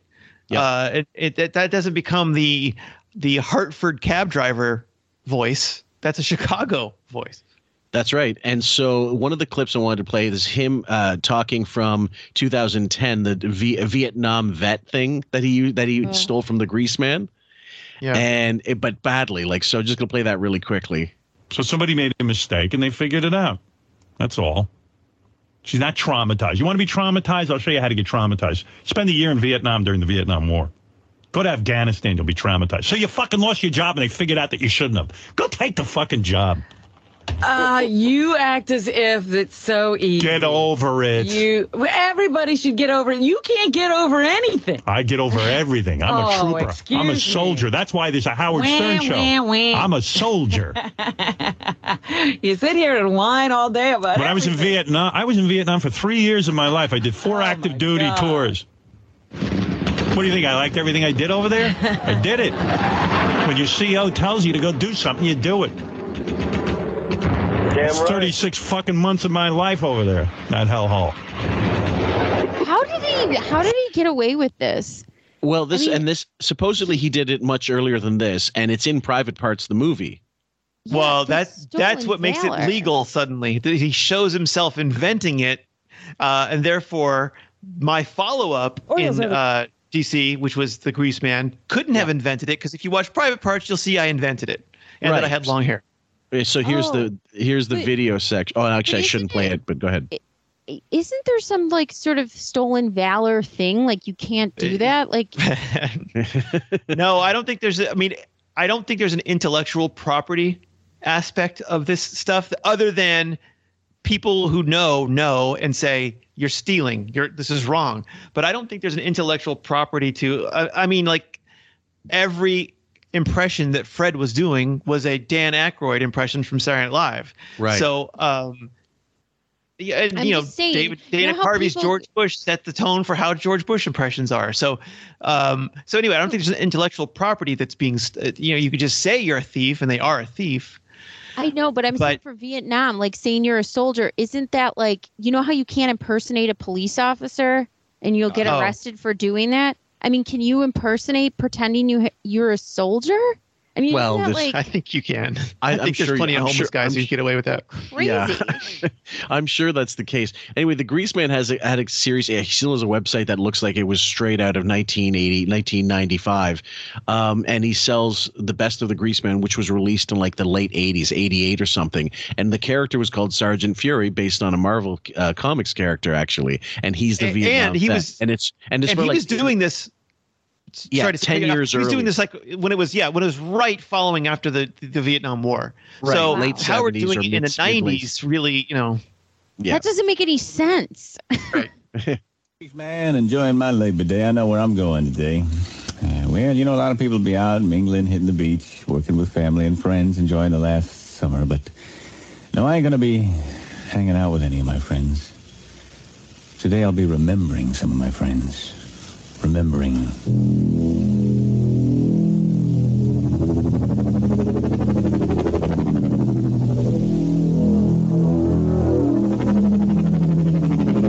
I'm going to the monument today. The Vietnam Memorial Monument. I was there the other day. At any rate, so that's that's that's kind of you know uh, the genesis of almost every bit. Believable and like Yeah. Well, yeah, it's not the- in, the- it's the- an interesting character too. Yeah. Well, yeah, the Like, point of his in- though was his, his were little stories where he would Yeah. descri- tell what happened, and they had a they always ended with a punchline.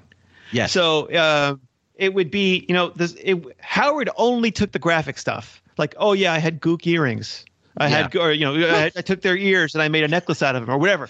He only took the parts that he remembered, which was the the offensive stuff, but um you know i can't i can I, I only am vaguely familiar with these but i went through and listened to a bunch of them years ago.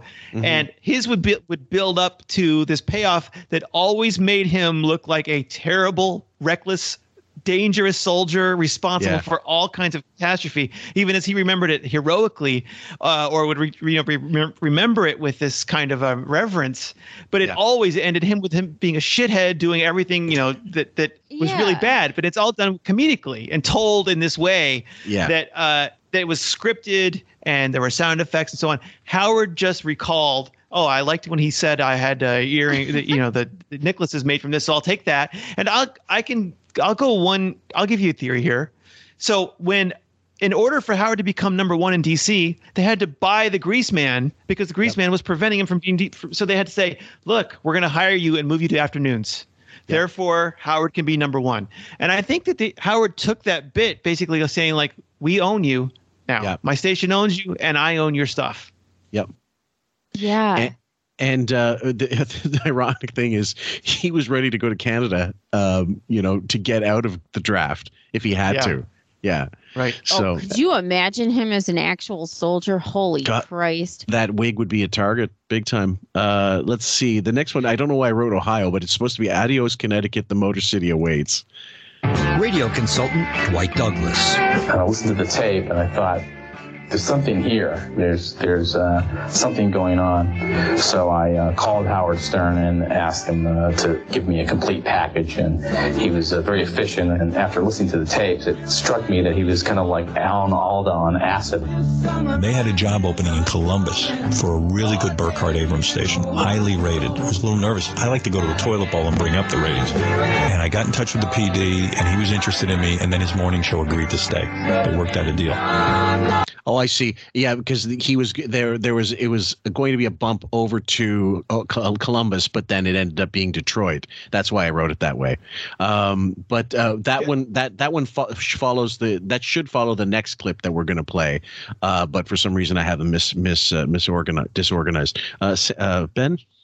Yeah. Um, so what he just said was, I was nervous about going there because they had good ratings, and I like to go to a toilet bowl and bring up the ratings. Now, I just want to point out, the only job he had before this job uh, at WRNW did not get Arbitron ratings. They were too Right. small of a station. They didn't have ratings.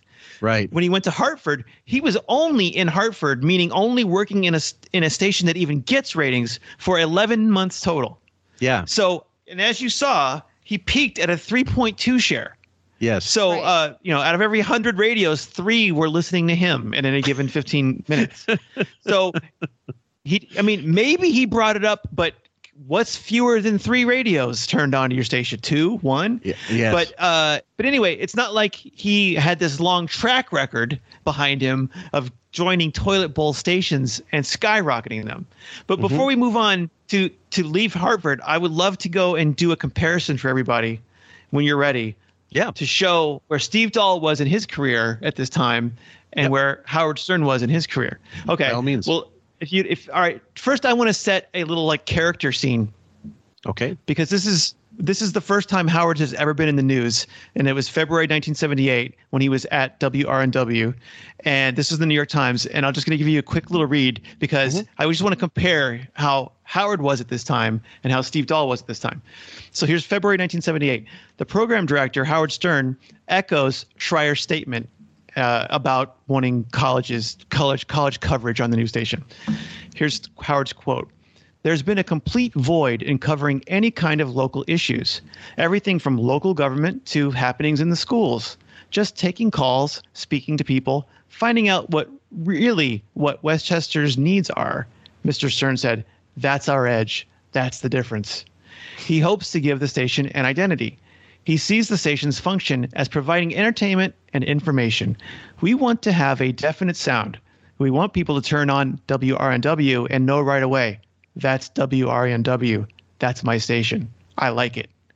Mr. Stern, a morning disc jockey, became station programmer when on air personalities Joseph P.S. Piasek and Meg Griffin resigned from WRNW in November. Harris Allen, like Mr. Stern, is in his early 20s, has replaced Miss Griffin as music, music director. Mr. Allen would not care to label the station's sound as, quote, light, soft, or mellow. He does admit that some popular artists, such as The Who and the Rolling Stones, have been virtually eliminated from the available music mm. library. However, this results from the fact that the songs do not reflect the new R&W sound. The station still plays mainly album cuts. Okay, so that's the that's Howard Stern and at almost exactly the same time, 3 months later in Chicago, this is what's going on with Steve Dahl. DJ Steve Dahl hits FM airwaves with Rock of Humor. I'm just going to read some highlights from this article. Dahl is Minkow's Minkow is the name of the um, station manager, I believe. His last name is Minkow. Jack Minkow. Yeah, he's the station manager. Dahl is Minkow's bonus baby. His bid to put WDAI FM on top of the morning ratings heap among 18 to 34 year old FM listeners. Dahl did it for two stations in Detroit before moving to Chicago in January, and Minkow is betting his corporate points at ABC headquarters in New York that Dahl will do the same for WDAY in Chi- AI in Chicago. For Dahl, who is only 23, and was once described by a Detroit writer as a Botticelli cherub with aviator glasses, the move has been a big one. Three years ago, he was making $3 an hour as an expendable disc jockey in Bakersfield, California. Under his three year contract with WDAI, he's making $52,000. Might, might, keep in mind, Howard was making $12,000 in Hartford. Right. He was making $52,000 the first year. Younger than Howard, by the way with annual increments that will make, take him up to $60,000 and beyond. Minkow claims that, that makes Dahl the highest paid morning FM radio personality in the country. Um, the usual fare, this is talking about Steve's show, between lots of pre programmed album oriented rock consists of a few unusual audience response segments and dialogue between the dozen or so imaginary characters Dahl does. Among the regular routines are go back to bed with Dahl arranging for a day off for sleepy voice secretary or computer programmer, ball out the boss, which gives employees a chance to sound off on their employer's picadillos, uh, and Steve Dahl's dating game, in which Dahl has men calling on one line and women on the other while he randomly pushes buttons arranging on air conference calls among the three of them. Typical prizes for winners two TV dinners, a bottle of Skid Row cheap wine, and two tickets to a triple X rated film. But much of the show's humor comes from Dahl's quick wit. Um, the interplay between the characters, Dahl and the audience, is what most amuses listeners. While Baba Ganoush, that's one of his characters, was giving a back rub via telephone to an art gallery owner who called in Rex, that's Steve Dahl's gay character, who Howard would later invent three years later, um, could be heard in the background hyperventilating with excitement. Baba apologized to the gallery owner for using only one hand because he had to use the other to hold Rex, back. Um, another part of Dahl's appeal is what seems to be his unpredictability, a natural consequence of a show that is half planned and half improvised. Many of Dahl's double entendres are full of sexual innuen- innuendo. Um, WDAI has already spent $100,000 promoting Dahl. Minkow said if he can deliver 50% of what he was doing in Detroit, then he's worth a fortune to us. Dahl's April media stat ratings were triple what they were in March. According to WDI program director Roger Skolnick, the, but the first real test will be the Arbitron ratings. The first one for Dahl's brief tenure will come out in June. Just to let you know, he shoots to number one. Um, at, at least, or sorry, at number two, ties for number two, I guess, in the market. Uh, and this is also this is before. By the way, this is while he's at WRNW. This is while he's at WRNW. So Howard's not even. Manor, yeah. Yeah, Howard's not even in Hartford yet. So this is uh, still just before he joins Hartford. Uh, disc jockey, this is uh, August 15th of 78. Disc jock- jockey Steve Dahl returned to a Detroit, Detroit from his now $60,000 a year job to get married uh, and share some specifics. For example, the Chicago stations that grabbed Dahl spent more than $100,000 in research to find out what Dahl's appeal to Detroiters was. Yeah. The Frank Magid research firm found that Dahl's Detroit audience was the new blue collar worker, a hip and socially aware high school graduate with an income right at the U.S. average. The researchers also found that Dahl generated incredible loyalty. If he was not on the air, his audience didn't listen to the radio at all. Um, outside of driving a new BMW, how is Dahl doing in Chicago? While he's only been there for seven months, already WDAI has moved from fifth to first with 18 to 24 year olds during Dahl's morning shift. The station has also climbed from 14th to 8th with a broader range of listeners. So just to fill you in now, December in December of that year, and if you guys want to interrupt, go right ahead or cut in at all. I was going to say the 18 to 34 demo, if like anybody follows ratings and TV, that's like the most coveted age Yeah. group Yeah. of people for advertisers. I know that much. And I also think that, you know, at least for the characters that you talked about, Howard has completely ripped and the game. Oh, there'll be more. So this yeah, you'll- is there'll be more. just unbelievable. And what did Howard want to do? He wanted to do he wanted to take the cool records off. He wanted Yeah. to basically be like Q102.5 or something like some soft Delilah rock crap. And then he wants to add news and Yeah, about the call community. people What? Yeah, about the community, Yeah, okay. community affairs. Okay, so in December of that year, 1978, Steve loses his job because the station switches formats, which is common in radio, and oh, especially at that time, rock. So this time it goes from rock to disco. Yep. And when Howard loses his job, it goes from rock to country.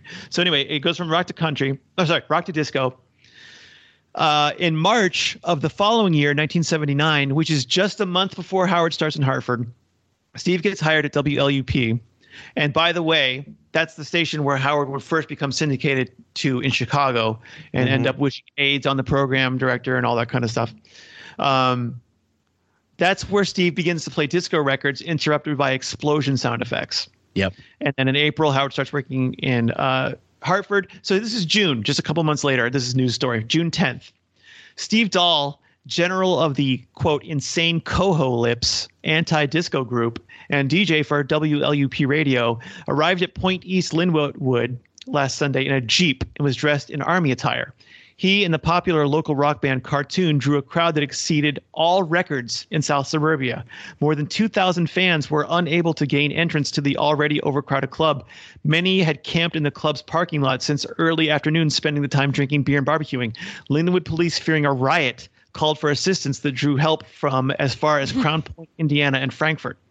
Mark Ittersagen, promotions manager, said no one was hurt, no damage was done, and no arrests were made. All we got was a big mess and a lot of publicity. So this is the beginning. I just want to set the stage of Steve Dahl using theatrics that Howard will later will, will later use. Mm-hmm. In this case, it's dressing up like an army guy to go out, and he smashes disco records over his head. But to show, But I that's just want what to show Howard pop- did. He did the same thing. He yeah, I just did want to show this. the popularity, the popularity of Steve Dahl they had never seen before in Chicago. So let me just go on. This is July of July 28th, 1979. Hold on. Before you before before you go into that, I just want to preface: people have to also understand the context of disco was so polarizing in the late seventies that the like it was literally a talking point for so many people that fuck disco, disco sucks. That became uh, Yeah. that became a new. Uh, there's loads of T-shirts actually. I know there's a one famous one where he's wearing that actually. Uh, Steve Dahl. That Disco t-shirt. sucks, yeah. Disco sucks. And and people were like vehemently. There was a deep hatred of it in the music industry as well because it was replacing musicians because they Yeah, were using. And if you remember, yeah. Howard made money on the side at um, WRNW by going to the Holiday Inn and playing disco music because none of the other DJs wanted to do it. And so he's Right. the like picket line crosser guy who goes, "I'll Oh, do it." to- yep. So uh, he would go there and play disco when people with integrity said, "No, this is not That's for me." That's why me." Meg Griffith and Gri- Gri- you know Griffin. Hugh Griffin. Sorry, Griffin, yeah. Meg Griffin. I'm thinking of like Peter Griffin, the Family Guy. um, she uh, she was a music person. She liked the rock and roll. She cared very much about music and Oh, was into music, not like Howard. And so when they were like, "We're gonna change," he was like, "I'll be the corporate shill. Yep. I'll do whatever." One of my favorite stories in the book was how he got chased out of a, a dance like he was supposed to DJ somewhere and he didn't know how to play dance records. He just played the Beatles album. The Beatles, like, yeah. all the way through. Could you I know. imagine? I know. Imagine you're there with your cocaine spoon and you're ready with your leisure suit and you're like the Beatles. This is Yeah, not even the- the same decade. It's not even right. But, uh, exactly. all of a sudden, here, there, and everywhere comes on. Yeah, Lucy this in the is sort sky of- with diamonds. this is to build up Fillmore to the audio clips that I sent you that you could pick and choose from. But this is basically just to lead up to this is where Howard as Morning Man and Steve as Morning Man are now operating at the same time. But until now, the most outrageous thing Howard has done was say the strong the song four strong wins maybe it's a he had a, a, a bad dinner last night something like that that was his joke about neil young that was the most outrageous he'd been was making a comment about the song title four strong Winds. sounds like he maybe had a, a meal that didn't agree with him Right. so this is uh, steve uh, i'll just read this right right before you lead into that No worries. I'm just going to cue it up. yeah. Disco music is a disease, the heavy young man in the bizarre military uniform declared. Steve was like 200 pounds. Um, Yeah. I call it disco dystrophy. It's an affliction where you're forced to wear white three piece suits, blow dry your hair for two hours, do certain dances in a sexually extroverted manner, and wear a cocaine spoon around your neck. The people victimized by this killer disease walk around like zombies. We must do everything possible to stop the spread of this plague. The diatribe belongs to Steve Dahl, the morning man and resident comic at WLUPFM, a popular Chicago radio station. Besides his daily radio gig, Dahl is a commanding general of the insane Coho Lips anti-disco army, a, a group of pure rock and roll fans dedicated to eliminating disco dystrophy in our lifetime. In the last couple of months, Dahl's 7,000 member army has staged three raucous anti-disco rallies, destroyed thousands of disco albums, pelted disco fans with marshmallows, repeatedly assaulted the the disco van of a rival radio station. So he invented basically these rival radio wars. Yeah. Um, but and uh, because the disco stations that he was making fun of felt, including the one who fired him, uh, so it was personal. Um, Felt under attack because his fans are throwing marshmallows at them. I mean, it's pretty harmless. Funny. but uh, pelted with marshmallows, repeatedly assaulted the disco van of a rival radio station with WLU. Oh yeah, they put stickers uh, on it and triggered a huge mob scene at Comiskey Park that resulted in the Chicago White Sox losing a game by forfeit. Yep. Um, so, so you maybe you want to play the clip. Wait. Yeah. I, I, Before I we do that, say, go ahead, Sam. you think about this and how Howard absolutely took this whole identity. And Yes. what was he doing? He was reaching out to college kids who are the Yes. most, you know, narcissistic, you know, progressively thinking. They're not the anti-hero. They're they're the they're the disco warriors. They're the, the you know, they're not he, it's completely the antithesis, but he realizes the popularity and what Dahl was doing and commanding the lead of being the anti. And also, Steve was talking to what did they say? They said the middle class worker, that the blue collar. Yeah, the, the new guy. blue the new So, blue collar guy. yeah. Do you think a blue collar guy is going to listen to what a bunch of college fucks have to say? no, they don't Right. care. They don't want to yeah. hear that. Uh, nobody with a pail and a lunchbox at a fucking construction site wants to hear about a college kid thinks. Yeah. At all. Right. And so when we when we you guys it, again everything is contextual guys. You have to understand what the, the it was about getting headlines uh, you, the, from just saying to the listeners any but anything that would get you headlines would get you more attention and hence more ad revenue because more listeners even if they hate you and that was the key. Howard was to polarizing uh, audiences eventually but that's what Steve Dahl did as well. So eventually th- something like this this disco demolition at Comiskey Park um, it it made him it made him absolutely uh, a huge name across the country. Yeah. Right. And and he's Howard stole his audience then like by by by transferring his away from the college guy, the college girl and the you know that sort of upper echelon people who go to college.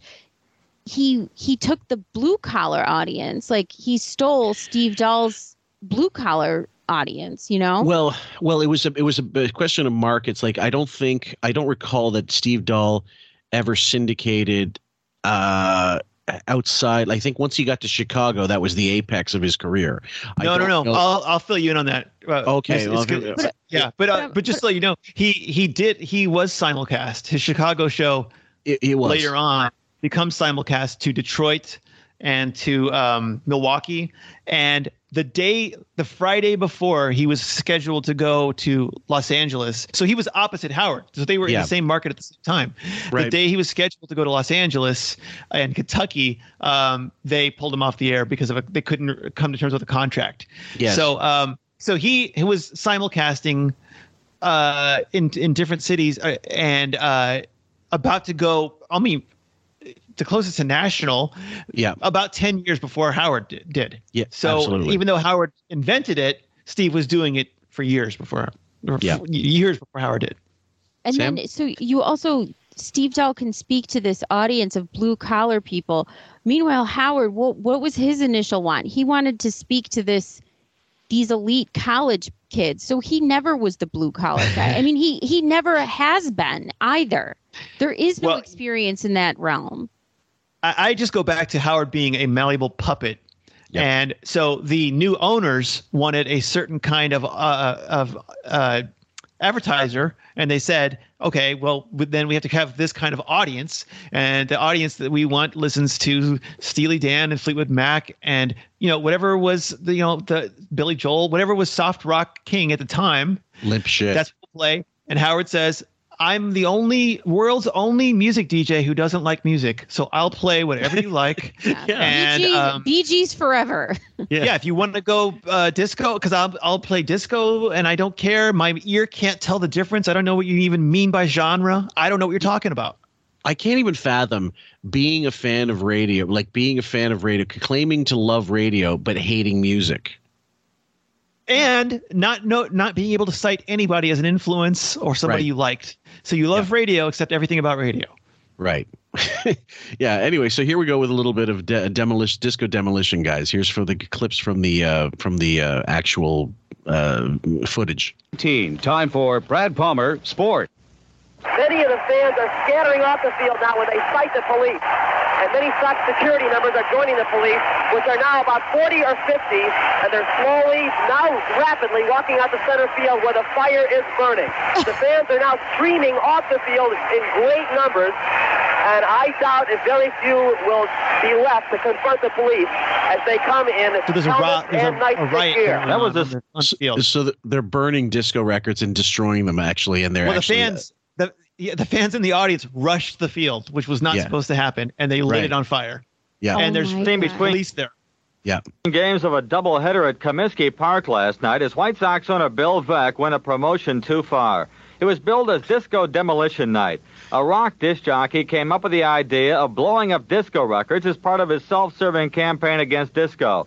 And the White There's this- Sox went along by admitting anybody bringing a disco record for 98 cents. You try something, it, you don't know how it's going to end up necessarily. You think it's a good idea, uh, and it just got out of hand. He, he was more popular, had more pulling power than we felt was possible. Uh, He's an I suppose I should have anticipated this, but That's nothing exactly has ever given me any indication. Sorry. He's an That's exactly how.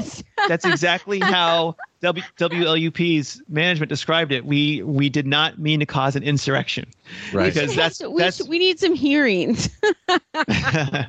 so. For since that we're watching part of the video, they're just talking. That was the uh, manager, was it owner uh, uh, owner of the Sox? I didn't see who it was, but Uh, I um, believe so. yeah, saying, you know, we thought we'll just bring Steve Dahl in, and I'll, I'll have some quotes from him later.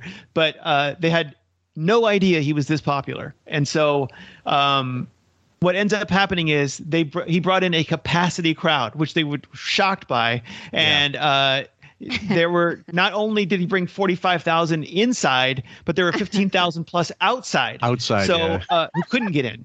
So um, nobody was expecting Steve's stunt to draw this many people, and you have this combination of people who don't care about baseball whatsoever, Yeah. um, who are drunk, who are probably stoned, who love rock and roll and hate disco, and Steve comes out and does this little thing with his, you know, blowing up it, it anyway. What I was he's he does the theatrics that Howard Yeah. will come become known for when he does funerals later on. Yeah. But uh, you know, at this point, just keep in mind Howard's biggest audience live appearance was when he went to a movie theater to introduce Magical Mystery Tour to an audience No, of thirty. No, I think no, wasn't it uh, the Sergeant uh, Sergeant Peppers? Yeah, Sergeant the- Peppers to an audience of thirty. Yeah. And no, no. According to Colford, there were two people in the audience. right, right. I mean, yeah. So Steve gets an audience of seventy thousand. Howard has never drawn an audience of seventy thousand for anything. His book signings brought, brought ten. Including his own movie. The the end of the movie, there's they they ran they didn't have enough extras. They had to digitally in, in they had to include extras digitally to the ACDC concert scene. Yes. And they were paying, like I said, remember I met that at my friend's husband who lived in New York City and was DJing Yeah. at the time. They were outsourcing other DJs to try to give tickets away to the premiere. To, to stand in line to make it look like it was happening. Stand in line. Yeah, to make it look and, and I, happening. I really, I really believe that all of Howard's um, stage things, from the FCC rally to the funerals, um, he had this in the back of his mind. I'm going to Yes. draw a crowd of seventy thousand. It's going to turn into a riot. People are going to be so upset because Steve was only out there for like I don't know three minutes or something, and he's Yeah. gone. And then his fans are rabid and they want more, and they rush the field. And they just start burning and they destroy. And Howard never uh, inspired that kind of a reaction from an, any audience, despite trying to, despite the nudity on the stage, despite the rock and roll bands or you know Leslie West, he never inspired this kind of uh, reaction. Devotion, yeah. No, well, the, the only closest I'm thinking is uh, the the last day at uh, K Rock. Um, Maybe, I don't know but, how I many mean- people were there. We could look it up. Actually, there should be a number Yeah. in some articles. Also, um, The free uh, giveaway, the Sirius XM giveaway. this- Well, that, even that wasn't thing, that many. that wa- right. That that also too got infiltrated by the pests, which if you look at any of the pictures, Oh, they're yeah. everywhere. They're everywhere. The. Opie and Anthony fans. Yeah. Uh, maybe maybe one of the funerals, maybe one of the Philly funerals with the DeBella I don't think funeral. he drew more than like fifteen thousand at the most. I I'd think say that the was about right, like hockey arena this- size. what about the Central Park thing? That was like the, in- that's fictional. Oh That the Bryant oh. Park, the Grant Park thing, isn't it? That didn't That's- really that's happen? for the movie. Yeah, that no, nobody celebrated him being temporarily number one with Number a that adults with no, no. It's like number one with men age thirty-four to fifty or something like I that forgot in, that in that was- afternoons. Yeah, Yeah. in 1985. ACDC didn't fly from Australia to congratulate him on his temporary stranglehold on the afternoons. Uh, ben, do you think like we should tell Jamie Raskin about this event so that you can pull him in? Who? the congressman, so you can have more. Liz Oh, oh, Cheney. Let's tell him about Steve Dahl and this terrible Yeah. insurrection. Yeah. Um, of it. We So I'm just going to play a little more of this. We had rock concerts in which we didn't have this many people. 50,000 people got in before the White Sox called upon Chicago police to help close the gates. Didn't take long for the realization to set in that rock fans under the influence of beer and drugs and armed with disco records they had been invited to destroy don't mix with baseball. There was trouble almost from the start. Tiger outfielder Ron LeFlore saying, Without a doubt, it's the worst conditions I've ever played in. You Yes. know, I was in Detroit the opening day, and like they threw about five bottles at me, but they they were throwing golf balls out there. On one play that I made in left center field, I caught the ball and. Golf ball went right between my legs as the ball was going into my glove, and I looked down there. It was a golf ball. I thought it was a piece of paper or something. Then there was a few bottles thrown out there, and then records was zooming by every everywhere. I It was probably a records came by marshmallow, my not a head. golf One ball. stuck right back behind my foot. Even the White Sox outfielders were wearing batting helmets. The White Sox lost the game four to one. Then came So that was the buildup. That was them. That was them waiting for Steve. They were getting, uh, you know, Antsy. testy. Yeah, antsy. God, when and having to watch put up with base, it's a shitty baseball game. This is hilarious. It. You know, where's the buffalo horns guy? And like Steve, Steve says, like, look, they were like a thousand places out of number one, so they had no chance. I mean, it's like you know, this game meant nothing to Chicago. It was a nothing. Uh, game. It was like uh, one they were advertising years later. I can't remember it was the Tampa Bay Devil Rays or someone, and then like they said, wait till the seventh inning stretch. Vanilla Ice is going to come out and perform. you know, this this uh, this little Ice. this event is is mentioned in the um, the HBO Bee Gees documentary. I watched Oh, it a few years ago, and uh, because this really just this really captured a strong point of view about disco. You know, the Bee Gees were like the leading disco act, and uh, there's this revisionist history that the disco sucks idea was homophobic and racist. And it has absolutely nothing to do with either of those things. I mean, no. listen to what Steve is saying. They don't like the that it's ubiquitous. They don't like that it's uh soulless. They don't like the costuming that comes with it, how expensive it is, and so on. Yeah. It's everywhere. It's I mean, it's in commercials, it's everything. Right. You're also not going to a disco show. You're only going into clubs. And rock, at the part of the rock pageantry was to go attend a concert with outdoor, indoor, whatever. And um, it's just the and the sound. It, it was clearly about the music. It was just literally. It was mostly about the music and secondary about the culture of disco, which was really decadent. And uh, you know, you know, Studio 54, all this Plato's Retreat. It was like disco was, you know, eh, the disco was really also there was a class issue with disco because it was meant for as you guys said before upper tier or definitely like a like i said more well-heeled people a rock yeah. artist or rock Yeah. band rock band's fan would be definitely blue collar people generally sam yeah It reminds me of the time I remember specifically when boy bands started to become really popular and the Britney and Christina whole thing during that time period. You would have during the VMAs like musical acts that were actually rock people just shaking their heads like how is this we went from Nirvana and like Pearl Jam to this like this is what's we're we're Right. this is what they hated it like you could the in the audience you just saw the palpable dismissive just shame on these people's faces during these shows Right. in the beginning of it like they absolutely hated the worst was to counter that then you started getting bands like Korn and Limp Bizkit, which oh real rockers hated that too. oh So god it's like they 90s. thought that they thought that they were like the uh, that and oh then we're gonna have- counter this like they and then you hated have that, all of it. Fred Fred Durst singing with Christina Aguilera, bridging that. And anyway, but yeah, it's it's an apt comparison. But I would just say, I think rock and rollers were a lot more dangerous back then. Oh, yeah. um, they were a little it was, it was seedier and dirtier, Oh, and uh, you know Howard would have been terrified to meet rock fans. I mean, there you was a imagine reason him at this venue I- I mean, in Detroit, where he goes to blue collar Detroit and Yeah. refuses to go to any event that he's not being forced to go to, um, by because uh, he's scared to death of blue collar people. yeah yeah, remember he ran away. Remember the Remem- fireworks? yeah yeah with the Yeah, Led the Zeppelin Zeppelin concert yeah he said they were throwing dynamite i love that Right. like, a wily one of these guys- coyote and one of he's these the guys road mentions runner. firecracker. Yeah, so there, so Steve Dahl's literally in a burning down uh, riot, and Howard hears a firecracker. They're throwing dynamite. Sam doesn't this just remind you of a video i just showed you the greece uh, Yeah, qualifying that for the world my, for the that world was cup so great. Fillmore showed me Greece winning the World Cup. not winning the world cup Or qualifying for the world cup Yeah, and they and then he basically like just started lighting everything on fire. It's Yeah. so automatic and hilarious. I was like, holy shit.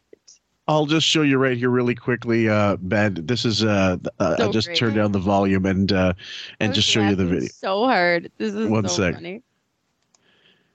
Okay, so basically, yeah, they scored. So this was when flares were allowed in the stadium. There's seventy thousand Hmm. people in there. Oh wow! So that's And the so- minute amount of people that Steve Dahl drew. Here we go. Oh my god! wow!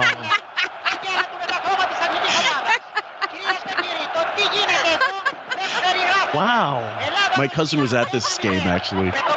He'll never forget Does it. just look? Does it look more dangerous than it actually is? I mean, are, are these? Because it looks like actual fires, but maybe it's just a lot of It's, flares. it just flares. It's the same. It's the same. Yeah, You know, with the with the, the light going into the fire makes it. The smoke makes it. Oh look, my god! It looks like the summer of 2020 here. Yeah. I know. I think I made that comparison. Yeah. Mostly peaceful. And then at one point you see the Russian goalkeeper. You see the Russian goalkeeper looking like an outtake from some like Summer of Sam or something, and he's standing around because they the game had to stop for about ten minutes. Um, just one sec here. It's coming up right here. I think there he is. Wow, that's a nice shot. yeah.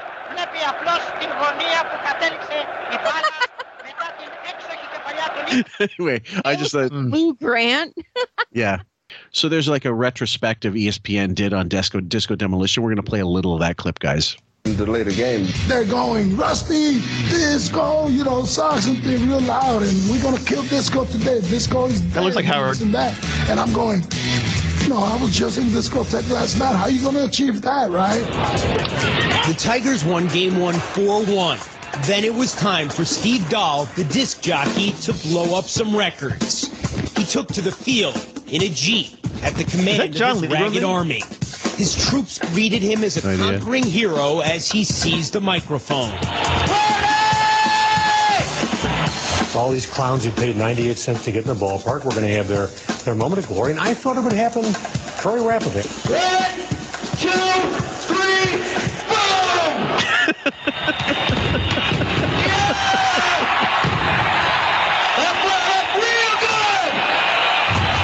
I mean, there was a flash and a stream of broken albums. Like everybody just was stunned. disappear. I mean, those You know what this reminds me of is the poor planning that went into Woodstock 99. Like oh. Yeah. you didn't you didn't think about what would happen Yeah. next and you just kept going and you th- and you're surprised. I mean Yeah. it's just like what did you think was going to happen? Well, it's like um, I, I'm trying to think of. It, it, you talk about 1979. I think the Warriors, the the Walter Hill film, The Warriors, came out in '79, and they stopped showing it in theaters because they were afraid people were going to start riots because gang gangs in New York City at that time, specifically in New York, they thought, oh my God, it's going to incite um, some kind of violence. The same with New Jack City. About 10, 11 years later, New Jack City was pulled out of theaters because they thought it would spark gang gang warfare within the theaters, and um, so and sometimes those headlines are worth more than the actual box office or you know whatever like whatever the event actually is so steve dahl the mileage he got out of this was tremendous Uh, plus Yeah, he um, talks about disco and how much he hates it Yeah. because I think he really does. And you can Yeah. he's very good at describing. I mean, when he started going into this a little bit and we were listening to some of it, it's really it's great vernacular. Like he's wonderful at describing this. When Howard has when Howard tries to copy this in the form of like funerals or it's so ad hoc garbage, ad hominem attacks that aren't really deep. They're not really fleshed out well. It's like so poor in comparison. yeah Yeah. I- so, So- I, I have this uh, this news article that really just uh, says basically what happened to him, his career. Since July 12, Dahl, 24, has been the hottest DJ in the United States.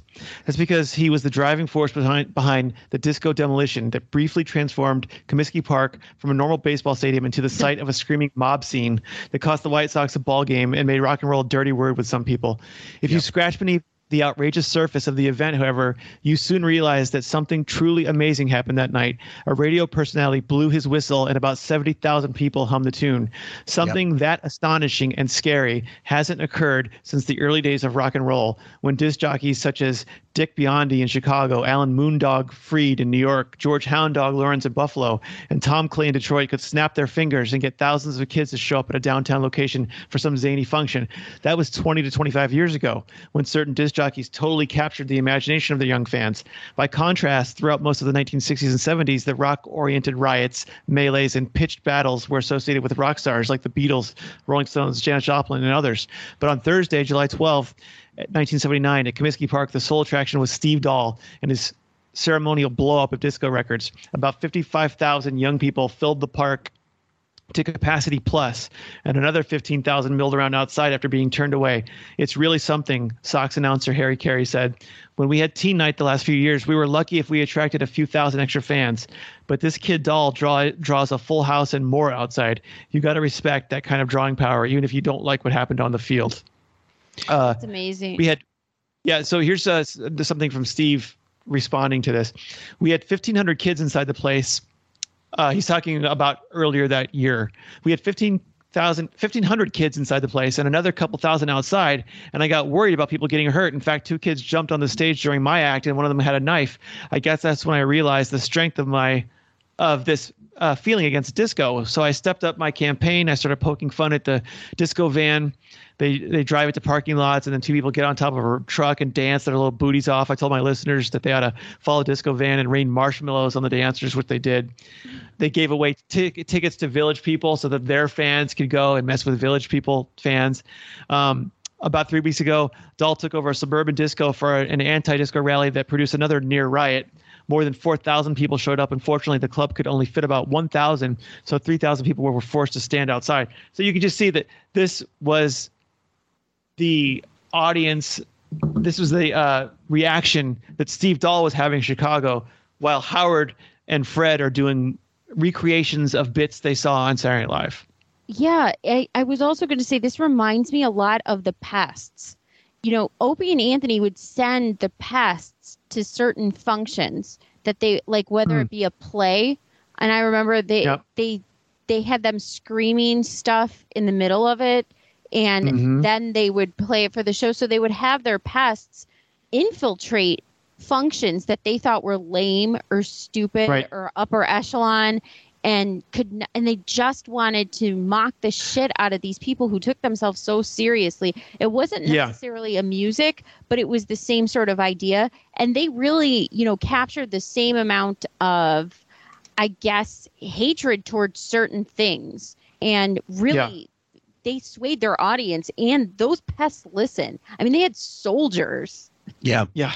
Well, I mean, think of the Beatles. When John Lennon makes that uh, "We're bigger than Jesus" comment, and disc jockeys were convincing people to break, destroy their records, have like Beatle album burnings. You know, at the, the United States at the time, and they never really like recover. They, I mean, they did recover, obviously, but uh, because they he explained himself after the fact.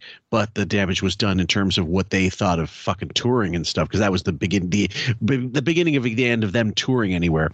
Uh, but at any rate, If you've got a guy who's hurting you in some way, it's standard operating procedure in radio to hire him away from the competition or find him a job out of town. Bob Bittins, then WHCN's overnight disc jockey and later the station's program director, said. WHCN's own morning man, Michael Picozzi, was doubling as the station's program director. As a result, WHCN chose not to hire Howard for its own morning show, but to steer him out of the market so he would no longer pose a threat.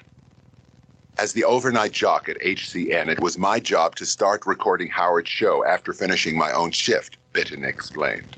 The tapes and assorted newspaper clippings about Howard were given to Burkhart, Abrams and Associates, a leading radio consulting firm. As Howard tells the story, he desperately wanted to flee WCCC and made the jump to WWWFM in Detroit after applying for an advertised opening and impressing the general manager. Ample evidence, however, indicates that Howard's exit came about because he was a pawn in a tactical plan.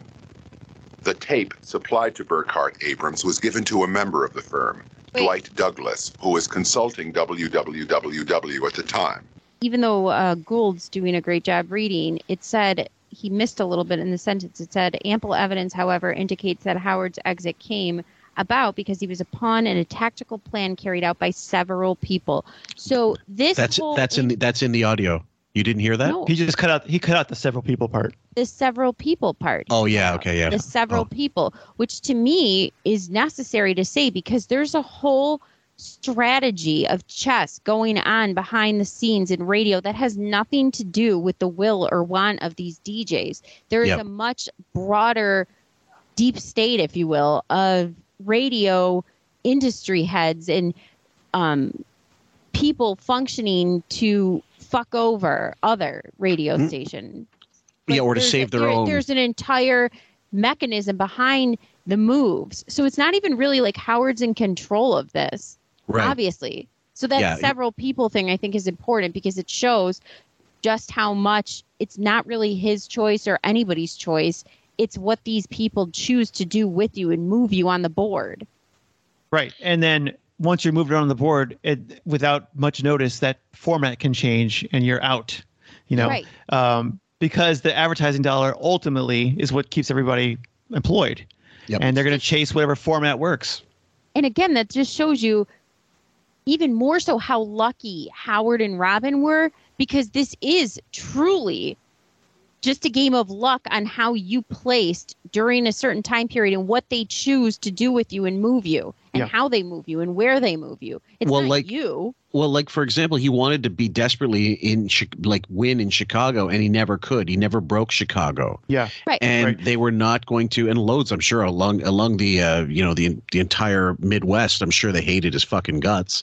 Um, so if he had floundered somewhere, he would have ended up being like just kind of flittering out of the business eventually, just earning maybe a nice retirement, whatever. He probably would have been comfortable because that seems like there were plenty of jobs for dipshits in radio at the time.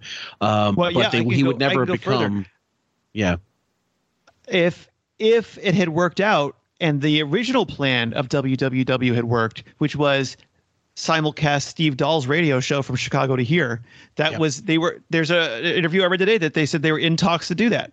It didn't work out, so Howard got the job. And we all know that well, I think we all know Howard is taking the job that was once held by Steve Dahl. Yep. So he's literally had that position at that job at that station and the the guy who hired Howard has no history at the station. The station um, has all kinds of uh, format changes, um, and I think he even had a name change at some point. But there isn't. It's it's tumultuous. So it was. It did have high ratings uh, briefly, but that's because Steve Dahl gave them high ratings, and then he left. Yeah. And uh, the ratings started to fall rapidly uh, once just before I guess Howard got there, and it, and then it, they continued to fall once he got there, and it was just too expensive. There were five.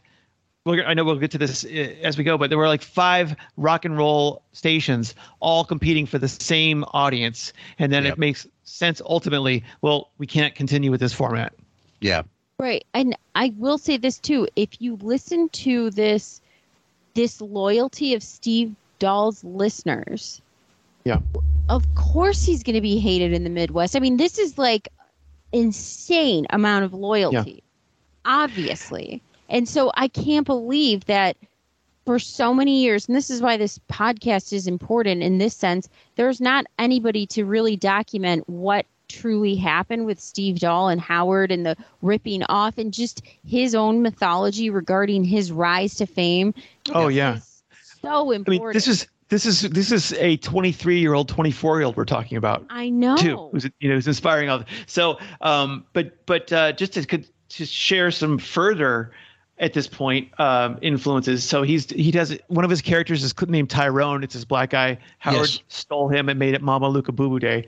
Yes. And uh, one of the uh, bits Steve or one of the segments that uh, is referenced in one of the articles I read this person said that they loved this when they heard it.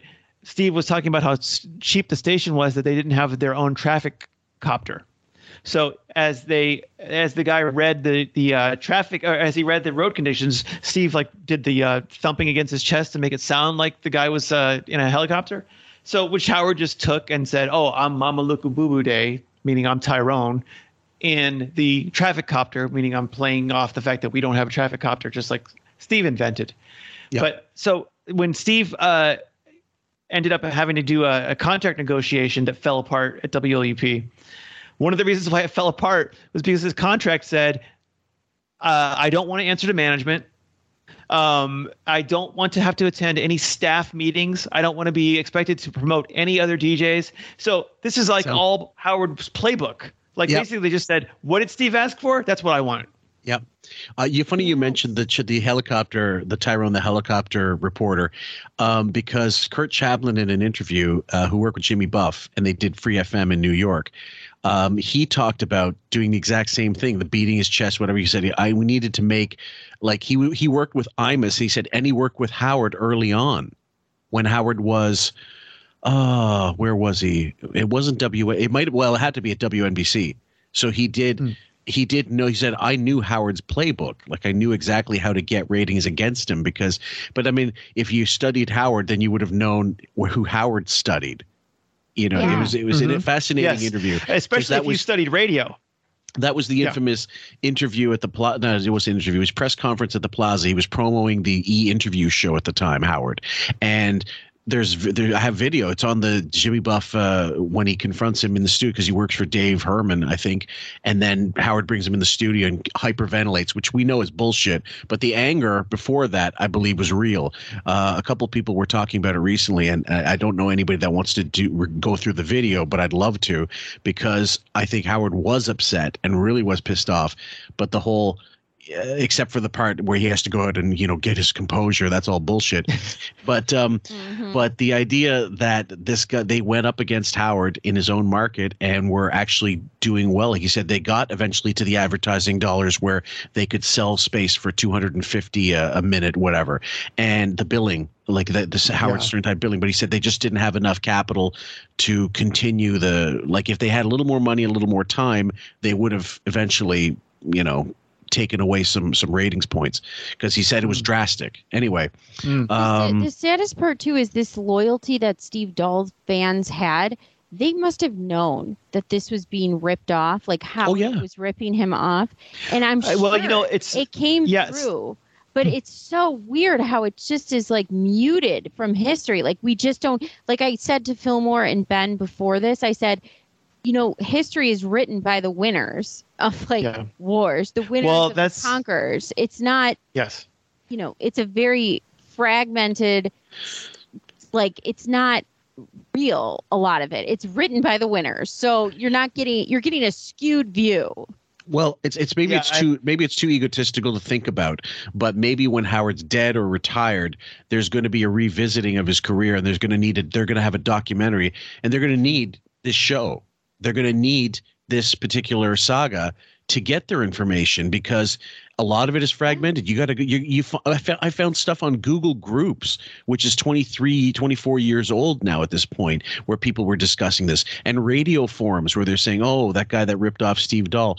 You, it only exists in print so far. Yeah. More or less. Yeah. However, I've, I'm going to get in touch with Steve Dahl and I'm going to ask him for permission to A, either do an interview or B, uh, supply us with any of the audio he might have from those days so we can play them at another episode of this just to have it for pro- posterity because I'd love it to be out there. It Yeah. should be. Well, you know, I I listened to Steve before I ever even heard of Howard Stern because I Yeah. lived in Illinois, and um, you know, listened to Steve and Gary, and so uh, starting in the, I don't know the mid '80s or something because I bounced around b- before starting to listen to Steve Dahl. Um, and I was I was a huge fan. He was not on in the mornings at that point. He was on in the afternoons, uh, late like afternoon drive. Yep. But uh, he would do concerts with his band, and uh, you know they would WLUP would do these concerts where some of the personalities would show up. I was too young to go to them. Um, I never went to any of them, but anyway, the guy up, up until I left anyway had a huge fan base, and um, I've seen forums from Detroit. I saw a forum years ago that I found where they were talking about when they were young and Howard was on the radio, and that they couldn't believe like when they saw what he looked like, like what what a joke he was because he was like wearing like a Fair Isle sweater and not what it was not.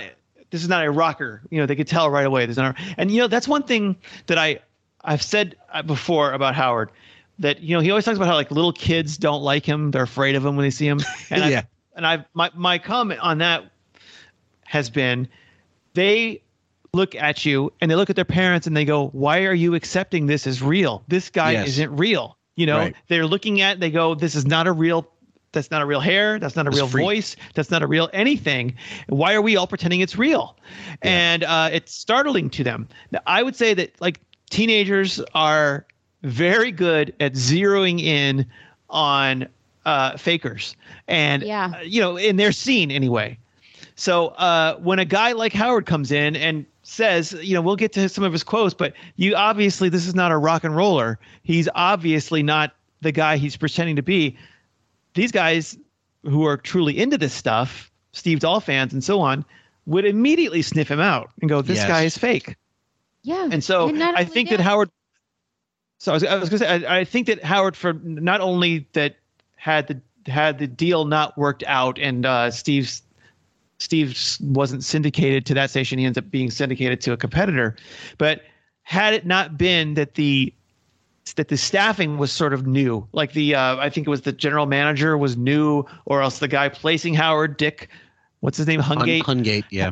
yeah, hadn't had been a little more regional, they would have known. You can't take a Steve Dahl ripoff artist and put him in Steve Dahl's spot Right. and expect Steve Dahl's fans to go, "Oh yeah, oh, you do uh, dial a date just like Steve Dahl's dial a date. Okay, we'll Mhm. just take it. That's fine with us." So what what it all relies on is the fact that when you flee town for the most part in radio, no one's going to know you know, 2,000 miles away, the, the guy you're copying, uh, they're never going to hear that guy. And the guy who is being copied, he's never going to hear your station 2,000 miles away. So that was how he was able to get away with it.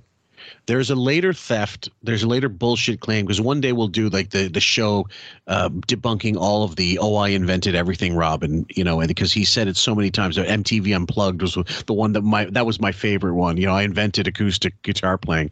Um, and so the uh, jaywalking homeless game, the whole I Jay ripped it off. His writers ripped it off from us. I looked. I looked back. I did the work as far back as 90 the earliest homeless game i believe is late 97 like december perhaps but there's a vanity fair article with jay leno where in, in 2000 in 19 in 1996 where they discuss jaywalking Hmm. so so you know you can't like the, the problem again the the the evidence is there for you guys you just got to dig it out Well, and and and Jay even defended himself in saying, "You didn't invent man Steve on the Allen. street." I mean, Steve it wasn't it wasn't Howard walking. Howard didn't get off his butt and leave the studio and go interview Fuck no. people. no It, it, it's like you know, even news reporters. That I mean, what Yeah. do you think live coverage is of like? What did Right. you think of this? I mean, people that has been going on since the beginning of TV. That's what, that's what they're satirizing. That's what they're satirizing. They're taking non-events and saying, "What are your thoughts on these non-events?" He stole he stole butt bongo from Mark and Brian. Like that was an Entertainment Weekly. I mean, and he made Yeah. butt bongo fiesta, not just stealing it, but packaging it and selling it. Yeah, and I've said this before, but I'll say it again because it's really worth remembering. The reason why Howard got away with all of this is because his hometown, his region, is the media capital of the world, New York Yeah. City, and so when when New York turns on the radio, they're hearing their local radio DJ Howard, not realizing that their local radio, radio DJ is listening to tapes of the Chicago guy and of the LA guys and of the DC guys or whatever, and he's only listening to them because people told him you need to listen to these because he's not he's not uh, savvy enough. You know, he would just go like. And, and he didn't even know maybe that he was copying a morning zoo, but Right. uh, he was doing that as well. You know, that started in D.C. And uh, in any case, the media being what they are, which is they don't, they're not going to be.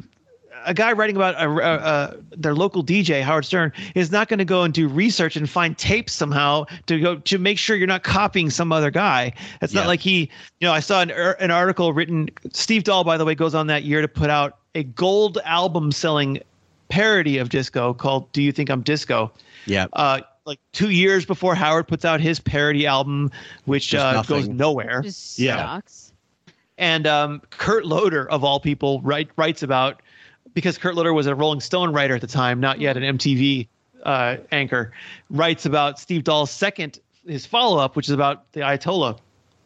But um, anyway, Steve is like riding waves, you know, that, and you can kind of point to his disco thing and go, he had an axe to grind. Disco ended his lucrative, you know, the, the wave he was on, threw him off of it, and he's getting his revenge against it. And uh, it- and it's cool. You know, that's an actual revenge story. Go ahead. But that, not just this, also the song parodies that Dahl did. Howard, Yes, they, like they could not York, get New enough York, we were just song parodies. Yeah, all those things. And so And there's nothing, guys. The reason why we're we're kind of harping on the whole stealing the theft thing is because let's see, let's face it. Ask Carlos Mencia how he feels about uh, his career after it was out that he Yeah. stole material. Uh, Amy Schumer, who should have been canceled from what she did on Yeah. her show, but still somehow survived it. Don't ask me how. Um, there are people that have lost their entire career on the basis of being called thieves. And uh, you know if it's Robin Williams was powerful enough to he's a, there's a there's if you want a real comparison a guy who stole material off fellow comics paid them off at least. Yeah. Howard never did that. He paid them off when confronted about it and then occasionally addressed it but for the most part they all agreed yeah he did it. He stole from richard pryor. He stole from uh, you know anybody. He stole from uh, all the comedy store uh, veterans at the time. And um, got away with it like he he Yeah. literally went on to become a movie star so it is important in every sense of the word every sense of the uh, the uh, Yeah, yeah, I um, and also we're talking about a guy who accuses everyone of that, of th- stealing from him. So That's exactly it. Then, then aren't you? Shouldn't you be well protected against these accusations of theft yourself? But it, it's also just interesting that had the domino fallen differently a couple different times, Mm-hmm. you would, you and I, we would never have heard the name Howard Stern, and that is Never. if they had syndicated uh, to WWW instead of the the rival, then they would never have hi- brought Howard to DC. So he might never have left Hartford. He might have gone to Ohio. He might have, but he would have probably been doing Long Island Tradio at this point with Alan. uh, but but but it, then the second time, if Mel Karmazin had gotten his wish, then Steve Dahl would have been his morning man and not Howard Stern. But they couldn't make it work, and so he brought in Howard Stern. So there were a couple of times where had the had the had things not uh, fallen in Howard's favor the way they did, we would be talking about Steve and not Howard. and if he had remained in afternoon drive in in uh when they were in Washington when I know it was Washington I think it was was it Washington I think they were afternoon drive He was uh, Washington. He, and he was afternoon in uh, at WNBC. oh WBC and he Robin- wanted to stay in W. He wanted to stay in afternoons. Yeah. Uh, and not compete against Imus because he was afraid. Yes, and Robin com- claims she's the one that convinced him you got to go up against him, which I you Yeah, yeah, know, that's maybe who knows. Yeah. That's so Sam, case. you were going to no way Mel please. was going to pay him that kind of money and let him stay parked in afternoons. No way. I think Ben was right when he said he happened to land in the media capital of the United Definitely. States, which is so you can look at this the same way like anything with you know, it's the coastal elites who kind of dictate whatever bad idea or anything. Like it's the the flyover states get shut out, but eventually what happens is there's populist uprising of like, no, we are going to call this out. No, this is theft. No, we see you're a fraud. And eventually the pendulum sort of swings back. Now, there will always be this advantage of being the coastal elites who do this shit. But I think over time, like, especially since the dawn of the internet, that's not going to fly so much anymore. Yeah. Mm-hmm. Hungate decided that WWWW needed something totally different in the morning, something outlandish yet topical, something not previously heard in the Motor City. Reviewing the tape, he became convinced that the morning man from Hartford would be perfect. Okay, there's that clip, and then we're going to go into Detroit job details. Got a call. I, I saw in some magazine that in Detroit, a Burkhart Abrams station looking for a morning guy. So I called Dwight. I go, why can't I work in Detroit? Number eight market. Because you don't want to work there. It's a horrible station. There, there's four rock stations in town. another thing in order i just thought of this in order to keep this narrative going to erase steve dahl and the actual impact he had on radio and how loyal his followers followers were and as benjamin said was about to blow up and we wouldn't even know howard stern you have to have a cabal of people around you that are going to repeat the lie that are going mm-hmm. to constantly say the things that you declare about yourself, about your own mythology, and about how you came to be. And because he has now friends, just like how he held on to that um, nozzle guy, he has carefully throughout his career placed people in high places that will repeat the lie, that will repeat the propaganda. Oh yeah. And so this is how he has gotten away with this for so long to the point that you can erase the memory of a guy that almost had an entire stadium burned down in disco records. I mean, that's how that's how absurdly insane the influence of propaganda is surrounding Howard's mythology. Yeah. Yeah. Well, uh, the, you know the the the uh, the journalists he spoke to didn't treat him like he was lying to them. So it, just to uh, wrap this the the Steve Dahl thing up really quick. Um, when I don't I forget if it was to Time magazine or Daily uh, News or what, but Howard was talking about. I know we're jumping ahead, but why he had to leave Detroit. He said he had to leave Detroit because there was a DJ in Chicago who went on the air and uh, told everybody I was stealing his act when really he was stealing my act. So I had to leave. Yep. and and no journalist push back on that and go, wait a minute. You left an entire city that wasn't even the same city as the other guy because he told people you were stealing his act. So you left. Well, because of course, because there is is if anybody can't figure out, we have a media that is completely the most uncurious media I've ever seen in my life. And it Right. starts so if you pick a journalist that you know is not, you know, the least bit curious and doesn't do their homework, you can get away with just, you know, print the talking points. You know, Well, yeah. trans transcribe my talking points and that becomes the fact versus Yeah. actually digging into the issue. And so Well, I think what- like Howard really got you know that's why Oh. even if we even if this might not make a huge impact in life chipping at any sort of armor of this bullshit is so important Well, yeah. we- I, ultimately, I want us to be the, the Encyclopedia Wigtanica type thing. So the ultimate. Uh, anyway, I'm going to read the end of this one, uh, th- this one thing here. It was based on the clip that I wanted to get from Bruce, uh, from Steve Dahl. He said it, this is from a May 24th, 2012 edition of his podcast, and he talked about it, uh, his, his rivalry with Stern. Uh, after calling into the Bijou for old time's sake, he said, "Someone sent me an email. I think it was an email or a tweet. I I don't know some form of communication about last week's descent into the archives, and I guess it featured me talking about some DJ in Detroit who was ripping me off or whatever because he came to Detroit after I left." It turns out that it was Howard Stern. I don't really care. That's not a theme I was going for, even though he's a multi billionaire and I just have like a little condo in New Buffalo and he has a $20 million house in the Hamptons. I'm not on America's Got Talent trying to act like I'm cool. Not that I wouldn't take that gig right now either, but I haven't really set myself up to the kind of guy to be the kind of guy who doesn't take that gig. He kind of did. That should be beneath him. There's nothing beneath me. I'm in my basement. but you know that's that's right. That should be beneath, that you should not be going on guy. there and and and uh, applauding at dancing dog for, for dancing dogs. Right. i know, You know, You should be the guy who goes who is making fun of that guy. That's you know right. that if if that had been Imus on that show, we would have been ridiculing him every single week. Can you believe this guy? He thinks he's cool. He's on there. He's he's dressing in his cowboy boots, and he's he's you know throwing away his whole legacy. That's what Howard would be saying. But eh, Steve's right. But you know, Steve says that as a guy who doesn't really listen to Howard, and doesn't realize that he's not the renegade that you might have be, that you might have let yourself think he must be based on the profiles you've seen. He's actually completely the AGT guy. He watched every episode. Yeah. Um, and the okay, I'm going to read a little bit that isn't in the audio.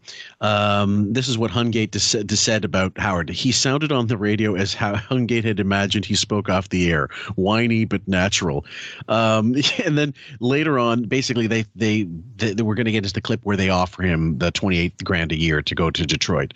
So one sec. On their number four, nobody listens. See, that's my kind of station. I sent a tape to the program director anyway, not regarding what Dwight had said. And lo and behold, that night, I get a call from Wally Clark, the general manager, and Dick Hungate, the program director. Want to fly into Hartford and talk to me. They flew in. I didn't even tell my wife that I was going to go meet with these guys. That's lovely. I'm not going to tell my wife about the thing that What? affects Why her should she know? Yes. Uh, you know, she, we've lived here 11 months. That's good enough. We can move now. Why should she find out? It's Yeah. almost just as bad as when he got the apartment for private parts, and that's how she found. I mean, he bought an apartment in the city Mhm. that- with no no care in the world to even let her know, and then this this like I I'm just you know I'm not gonna. You have a family, you have children. Not only that, but they built him an apartment at uh, Oh. Silvercup for, for so that he could he didn't have to you know he could do looping or whatever. And I think of the Allison angle a lot in this. So, uh, you know, she she's got the master's degree from NYU from Columbia. Was it NYU or Columbia? One of the two. I- in, yeah. in psychology. She's a social worker. She's working at the Jewish something social worker thing in uh, in Connecticut. Yep. And then her husband says, "Oh, uh, I got another job. We're leaving." So she's got to go along with it. You know, in the movie, it's oh, I can't believe your underwear was wet. You were cheating on me with a porn star in the bathtub, and you know, of course, all none of that actually happened. Yeah. Um. So I have to go. So Mopey Howard has to go off to Detroit by himself while he learns to. Uh, he realizes Allison's the most important thing in my life. What did I do? I blew.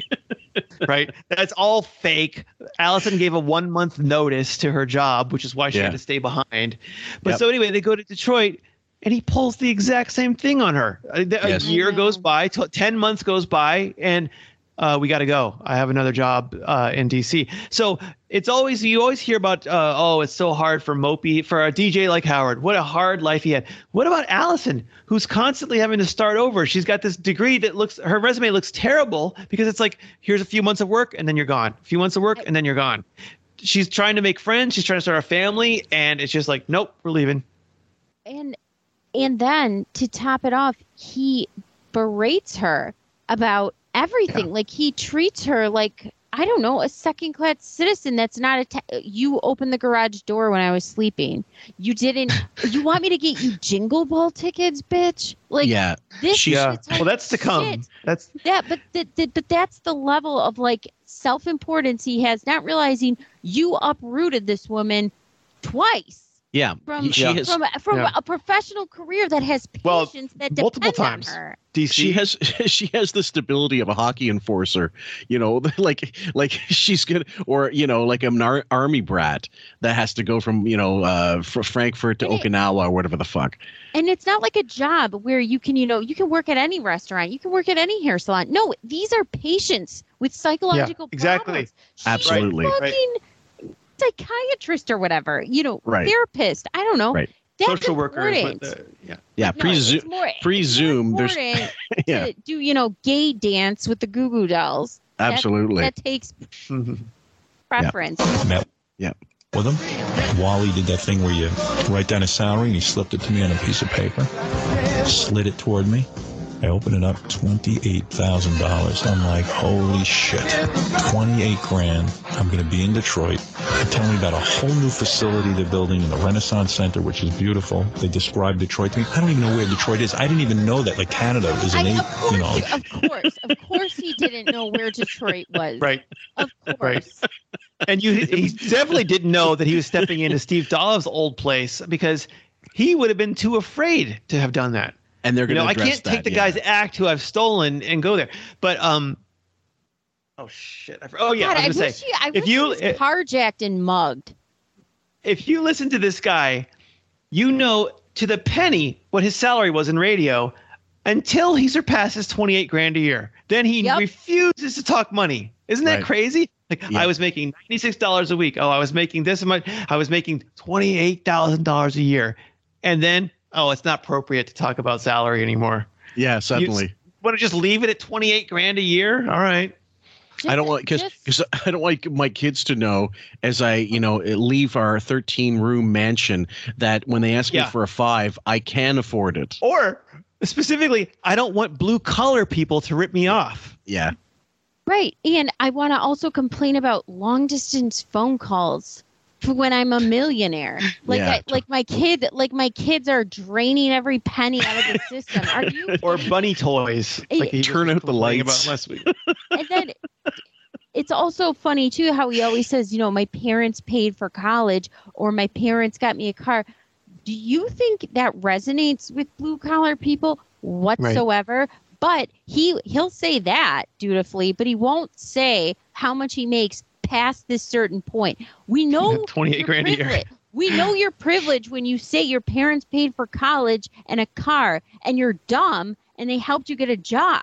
I mean, Yep. Yeah. that's privilege. We get it. We're we're Yep. not fooled. Yep. I didn't know any of it. I came home and I said to my uh, now ex-wife, I said, I got a job offer in Detroit, 28 grand. She goes, you didn't even tell me you were meeting. It didn't occur to me that it would even come to fruition. I don't know. I was just, my head was up my ass. Called my no, your head, your your well, your head was up your own ass because you're the only one that matters in your world. Yeah. Oh yeah, and you know she's a peripheral beard. So this whole life, like this fallacy life he's living, The that's only- another. Yeah, the why only he's not thinking about it. It's all The- an act. the only blessing they had was they had no kids at this time because as screwed up as the kids would have been like like you know emily for sure ended up a little uh, kooky um, imagine them moving from school to school to school constantly because you're moving cities and you don't like that that screws up kids like no one's business Yeah, You know, yeah. He didn't have kids yet, but just imagine too that. Put yourself in this. posi- You're in this position for a second. Your husband or wife comes home and says, "By the way, I I had a job interview, and I accepted it." You go, "Why wouldn't you tell me you had a job interview? We're married. What's what, Right. Why couldn't you tell me you had a job interview?" And uh, uh, not only that, it's you're moving to a different state. That's like saying you signed up for the draft. Like you're going to the Marines. Right. Sorry, Yeah. I'm gonna be on. I'm gonna be in Afghanistan. Oh, And and by like the way, where's you know, like- Detroit? it's right it's right next to Omaha. Allison, do you know where it is? I do find it interesting that the kids, though, like you said, Emily, thank God she wasn't around then and she's a little kooky. But I don't know if she's exactly kooky as if she lives her Well- life as a total rejection of Yeah. everything that she had to deal with. So she is a really orthodox Jew, you know, rabbi, and it's it's kind of fascinating to watch because it's a complete rejection of all of the not traditional wild behavior of her father and the antics that she probably had to put up with and witness. No, well, what I mean But by she lets kooky, the, uh, I'm not. I don't. I'm not. I'm not trying to denigrate her adherence to you know religion and become a, a really uh, strict. Uh, uh, really now she's a rabbi actually uh, as far as i know. She's got so i'm not talking about that. I'm, it's more along the lines of she didn't know what she was going to do before she came a rabbi. So she released you know she did the kabbalah Yeah. play and she you know was a trust fund kid living downtown. And Right. then all of a sudden you know she's releasing music on guitar. And then all of a sudden oh i've got an album out. And oh i'm, I'm taking My up photography. vagina? And that photography exhibit that went the way of the the dinosaur as soon as you know that article came out for that from the uh, from the post. And so um you know like it that's and and then that article explains fully like if she said i don't have didn't have any direction. If you didn't have any direction is because you had you know a nanny instead of a mother and you had no father you had nothing instead Right. of father. So i mean i'm sure allison was there for them. She wasn't you know she wasn't howard uh, but but if you're missing that parent in your life all of a sudden you know you have a dad but you don't. That has to do a number Oh, on any God. kid. Fuck I mean, you're almost better off with divorced parents spending time with either of them in different whatever coastlines, you know, or, or you know, on Oh, the yeah. weekend with this one and during the week with that one. At least you see them. Should they never even got a chance to see this fucking? Oh yeah, you know towards towards the end, um, they Allison forced Howard, "You're going to join the family for dinner on Sundays." Yeah, Because we don't see you, and she said, and on one of the one of the last one of the recordings I heard, um, he sits there in silence and wolfs his food down and then leaves as soon as he's done eating. So he's being the petulant child, going, "Fine, mom, I'll sit here. I don't have to like it. I don't have to talk." so that's know his own kid. I mean, that's when forced to be a dad. That's how he would act. And then Do you know who was? Sorry, Sam. oh, Go ahead. you also see after that that only eventually it becomes Ashley that comes around and he does things for and visits with and sees on a regular basis. But initially it was the three of them and that dropped off really quick. That the older kids refused to participate in whatever form of quasi parenting he was producing. Like if they had the choice, they didn't want to be around him. Yeah. Do you know the, you know who's actually got an eerie parallel in terms of parenting with Howard? A fan. It was a friend of the show, Frank Zappa. He would he would be living in the studio. Once he built a studio in the house, he would be recording, writing, performing, editing. When he went to dinner, he would eat the, as fast as he could, not talk, and get the fuck out of there.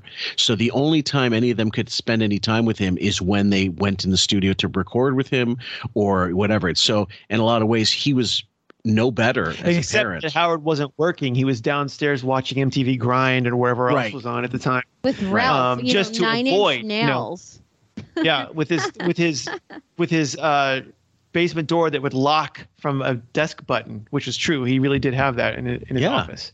Right. Um, it took Ashley going through the He doggy a- door to catch it. right, a security camera to let people know if he so he would be aware if someone was coming down the stairs. Right. Um, so it's uh, yeah, so they're different in that way. I mean, Yeah. you know, they're similarly assholes perhaps, but different Yeah. in what they were doing. Yep. Father said, "Do you think I could ask him for thirty grand? I mean, might as well leave it on." He goes, "Go ahead." And, you know, called. I asked Wally for thirty. He Says, "Done deal. Let's go." Okay, so there's that one, and then we're going into Wiggy might have been pissing his pants having to follow Steve Dahl in Detroit. So this is part of the uh, the book itself. Hungate and the general manager, Wally Clark, flew to Hartford and at dinner offered Howard the morning show at a salary of $28,000 a year, more than double what he was making at WCCC. If Howard had any doubts about taking the job, he hid them from his suitors. But he gave his colleague, Litch, the impression that he still had plenty of thinking to do. Perhaps he feared following in the path of Steve Dahl, who had left Detroit radio for Chicago two years earlier and had become an audible influence. Howard was being wooed to the job at WWWW that Dahl had once held. Okay, and then the next clip is called "Busted." On the air, Dahl tweaked Chicago institutions and berated callers. Animal House pranks included dropping things out a station window to see what kind of reaction he would get from passers-by below. Dahl was among the popular radio personalities who presented an audio form of TV's The Dating Game, in which a bachelor or bachelorette questions interested callers, then selects one of them for a date. Sorry for the audio quality, guys. It's a, it's from a cassette. I'm sorry. Howard had had his own dial-a-date routine on WCCC and was all too familiar with Dahl's shtick because he used to listen to tapes of Dahl's show in Hartford. There you go. On the air. Sorry. So there's that, and then there's one last one, and it's uh it's uh the uh, just a, a point about the Dahl, Steve Dahl comparison. Respect for Dahl's style, never disclosed by Howard or reported by the media, would give way to unforeseen competition in Detroit between the two morning men before long. And an even nastier rivalry would flare more than a decade later when Howard's show was being syndicated in Chicago. So the in between there is uh, some comments from Lick. Uh, Lick received the recordings from a friend in Chicago. Howard and I used to listen to the tapes while sitting in my car after playing racquetball. Lick stated he didn't say much about them, but looking back, you can tell Dahl was the catalyst for what Howard later ended up doing. I know Howard would never admit that, but what he he took what Steve Dahl was doing and took it to the next dimension. I don't think he took anything to the next dimension. It's more like dementia or just outright deviancy when you think about it later on. Um, but uh, let's maybe uh, stop that right there, guys. That wraps this episode up, guys. We hope you've enjoyed it thus far. We hope you enjoy the rest of the ride as well. Uh, many thanks to Sam and Ben for joining me on this one. It's always a lot of fun. And take care, guys. We will see you on the next one. Have a great have a great week. Gay boy, rock star, friends with Allison, Oxycodone, off context, my child, fruit pills, social worker, CNN. Off context. Press Yo, release, Beverly oh, Hills, lunch I like snack, you. diet. I like you a lot. Black Go. eye at Wendy's. going, going. Come on, you're great. This is great. Linda Perry, Road Songs, Patty and Samantha, Women Give, Jessica Cincy, I'm happy. ADT. Okay. There he is. Divine bass player.